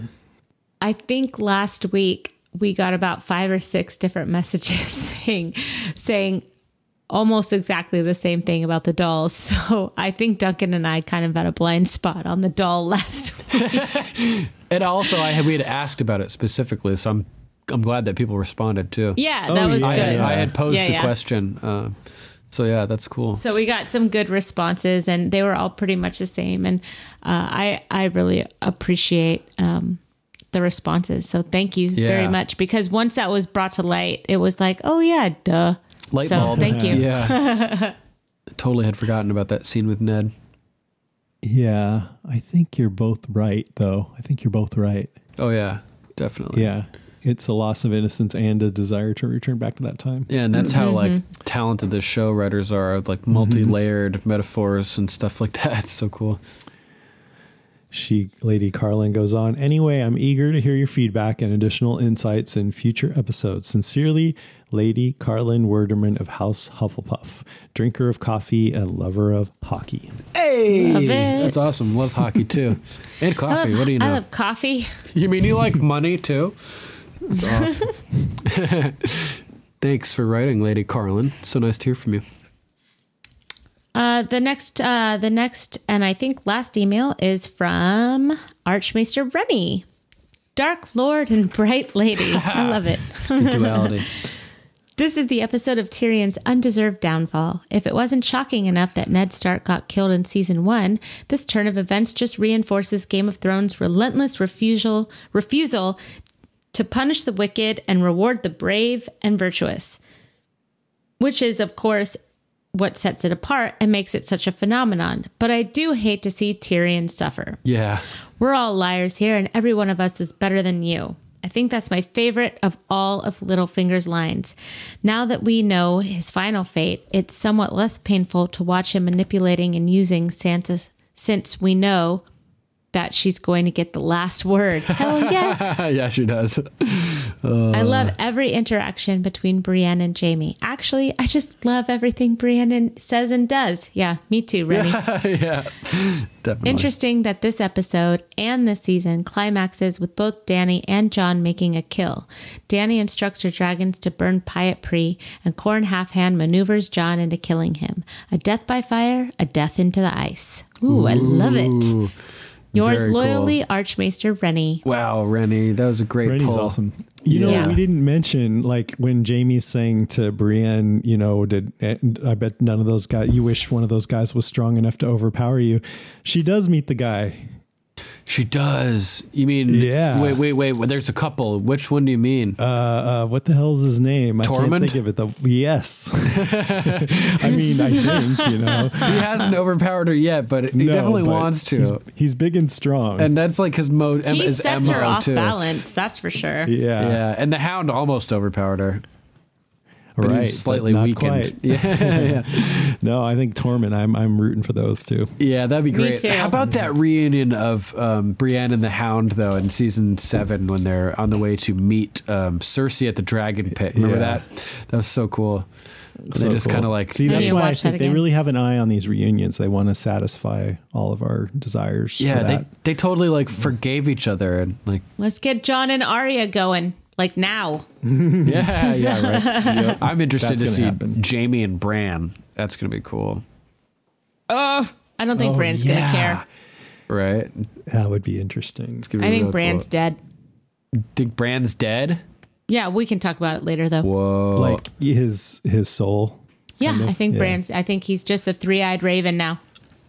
Oh, okay. So you think he's The computer man, the three-eyed computer raven man. Yeah. But then he'll he may say, oh, he may project like eh, you're insignificant to me, which could be interesting. It'll be interesting, that's for sure. I agree. your actions were necessary in the greater picture. Thank you, Jaime, thank for you. pushing me through that window. Thank you, Jaime. Yeah. Sir Jaime of House Lannister. That's epic. Hey guys, Sir Patrick of the late entry. Sorry about that. I already missed the recording, I'm sure. But maybe you can tack this on at the end. I don't know. Anyway, just a thought. Um, Shae, you can see in this episode that Shae really does love Tyrion. She's she's all about like, let's get out of here. I don't care about the money, and just yeah. yeah. Okay, first of all, here's a question. I, I really want to know: Is there any doubt that she's a faceless man? And if she's not a faceless man, what is she? Okay, because uh, you know what was her previous life before being a sex worker? Anyhow, um, who brought her into that room where she reveals that she doesn't care about the money, really loves him, just wants to leave? Who brought her into that room? It was Varys. Okay, so and uh, who's gonna offer her diamonds to leave next season and not try to clearly distinguish that it wasn't Tyrion's idea that that happened. Um, and is this person a secret Blackfire conspiracist? I'm just wondering. Also, does this person have nasty silver pubes that resemble wicked spider webs? Just saying. Just saying. Alright. Love it. Bye. As always, thanks for calling in, Sir Patrick. Good to hear from you, my friend. Hello, it is Sir Anonymous of the Dish, Dish Sink. Um, actually, my name is Brendan, and I'm 15 from Michigan. Um, I just want to say, hearing that all that yesterday or uh, last week, it was really weird, and I'm excited to call in again. Um, so I have two things. One, I've gotten my little brother to listen to some of your guys' stuff, and um, today is actually his birthday.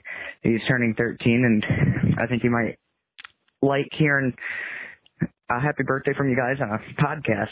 So if that's possible, that would be great. And my second question actually is, um, if you guys had a specific weapon that you would uh, use if you were actually in this time frame of Game of Thrones. I think the uh, Walking Dead cast had the same kind of question that they talked about. But what would yours be that would kind of reflect about your personality and how like that type of stuff? All right, keep up the good work. Bye. Hey, Sir Brendan, thanks for calling in and telling us who you are. Glad you and your brother have been enjoying our, our podcast, and a very happy birthday to Sir Anonymous, the younger. I think that if I had to choose one weapon for the Game of Thrones universe, it would be some type of sword. I don't know. I guess a katana wouldn't be around in that universe. I guess it would be a two handed um, long sword good reach, good um, balance, good good uh, maneuverability with two hands, good weapons moves, uh, like weapons list and or uh, sorry move list and stuff like that. So yeah, I think I would use some variety of two handed long sword. Um, if not that, a short sword and a shield, um, because you can't go wrong with that combo. But I would attack from the shadows, and it would be like a one strike kill type thing. So two hands, precision deadly action, I would pick a two handed longsword most likely. Thanks again for calling in, Sir Brendan, and happy birthday, Sir Anonymous the Younger.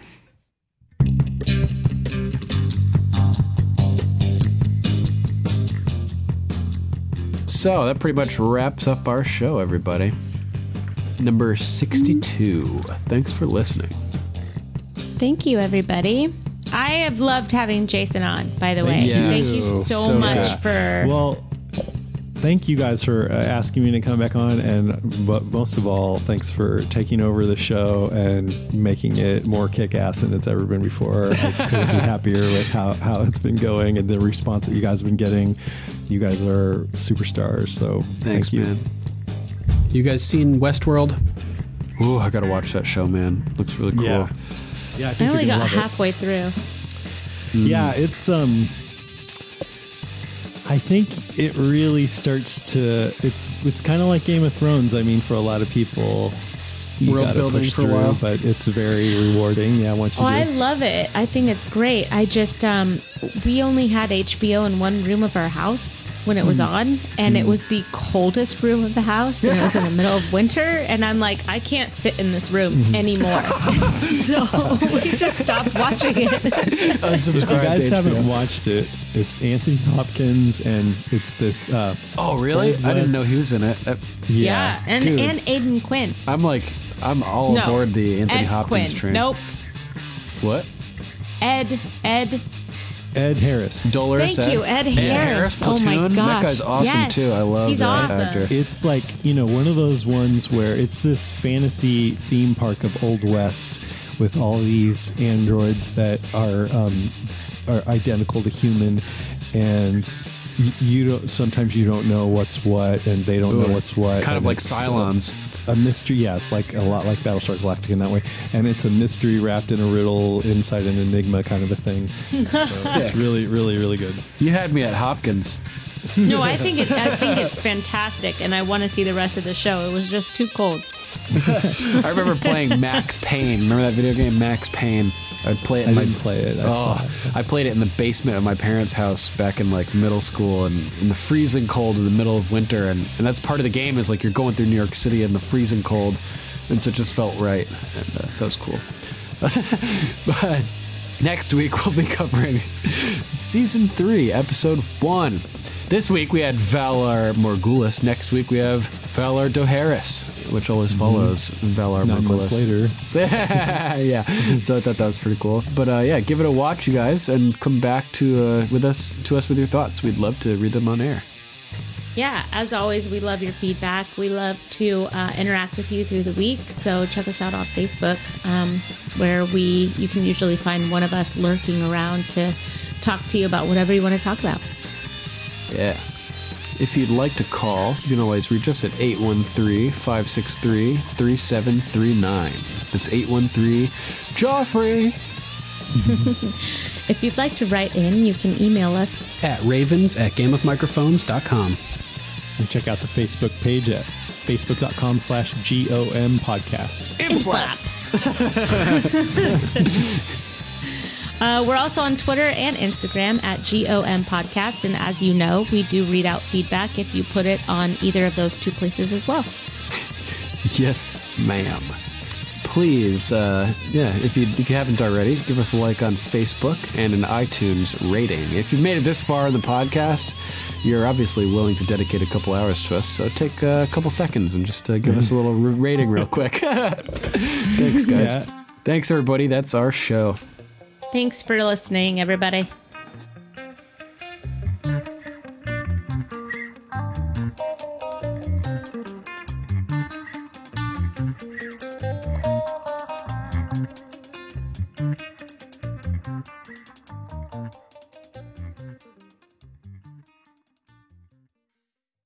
Valar Morgulis. Valar Dohaeris.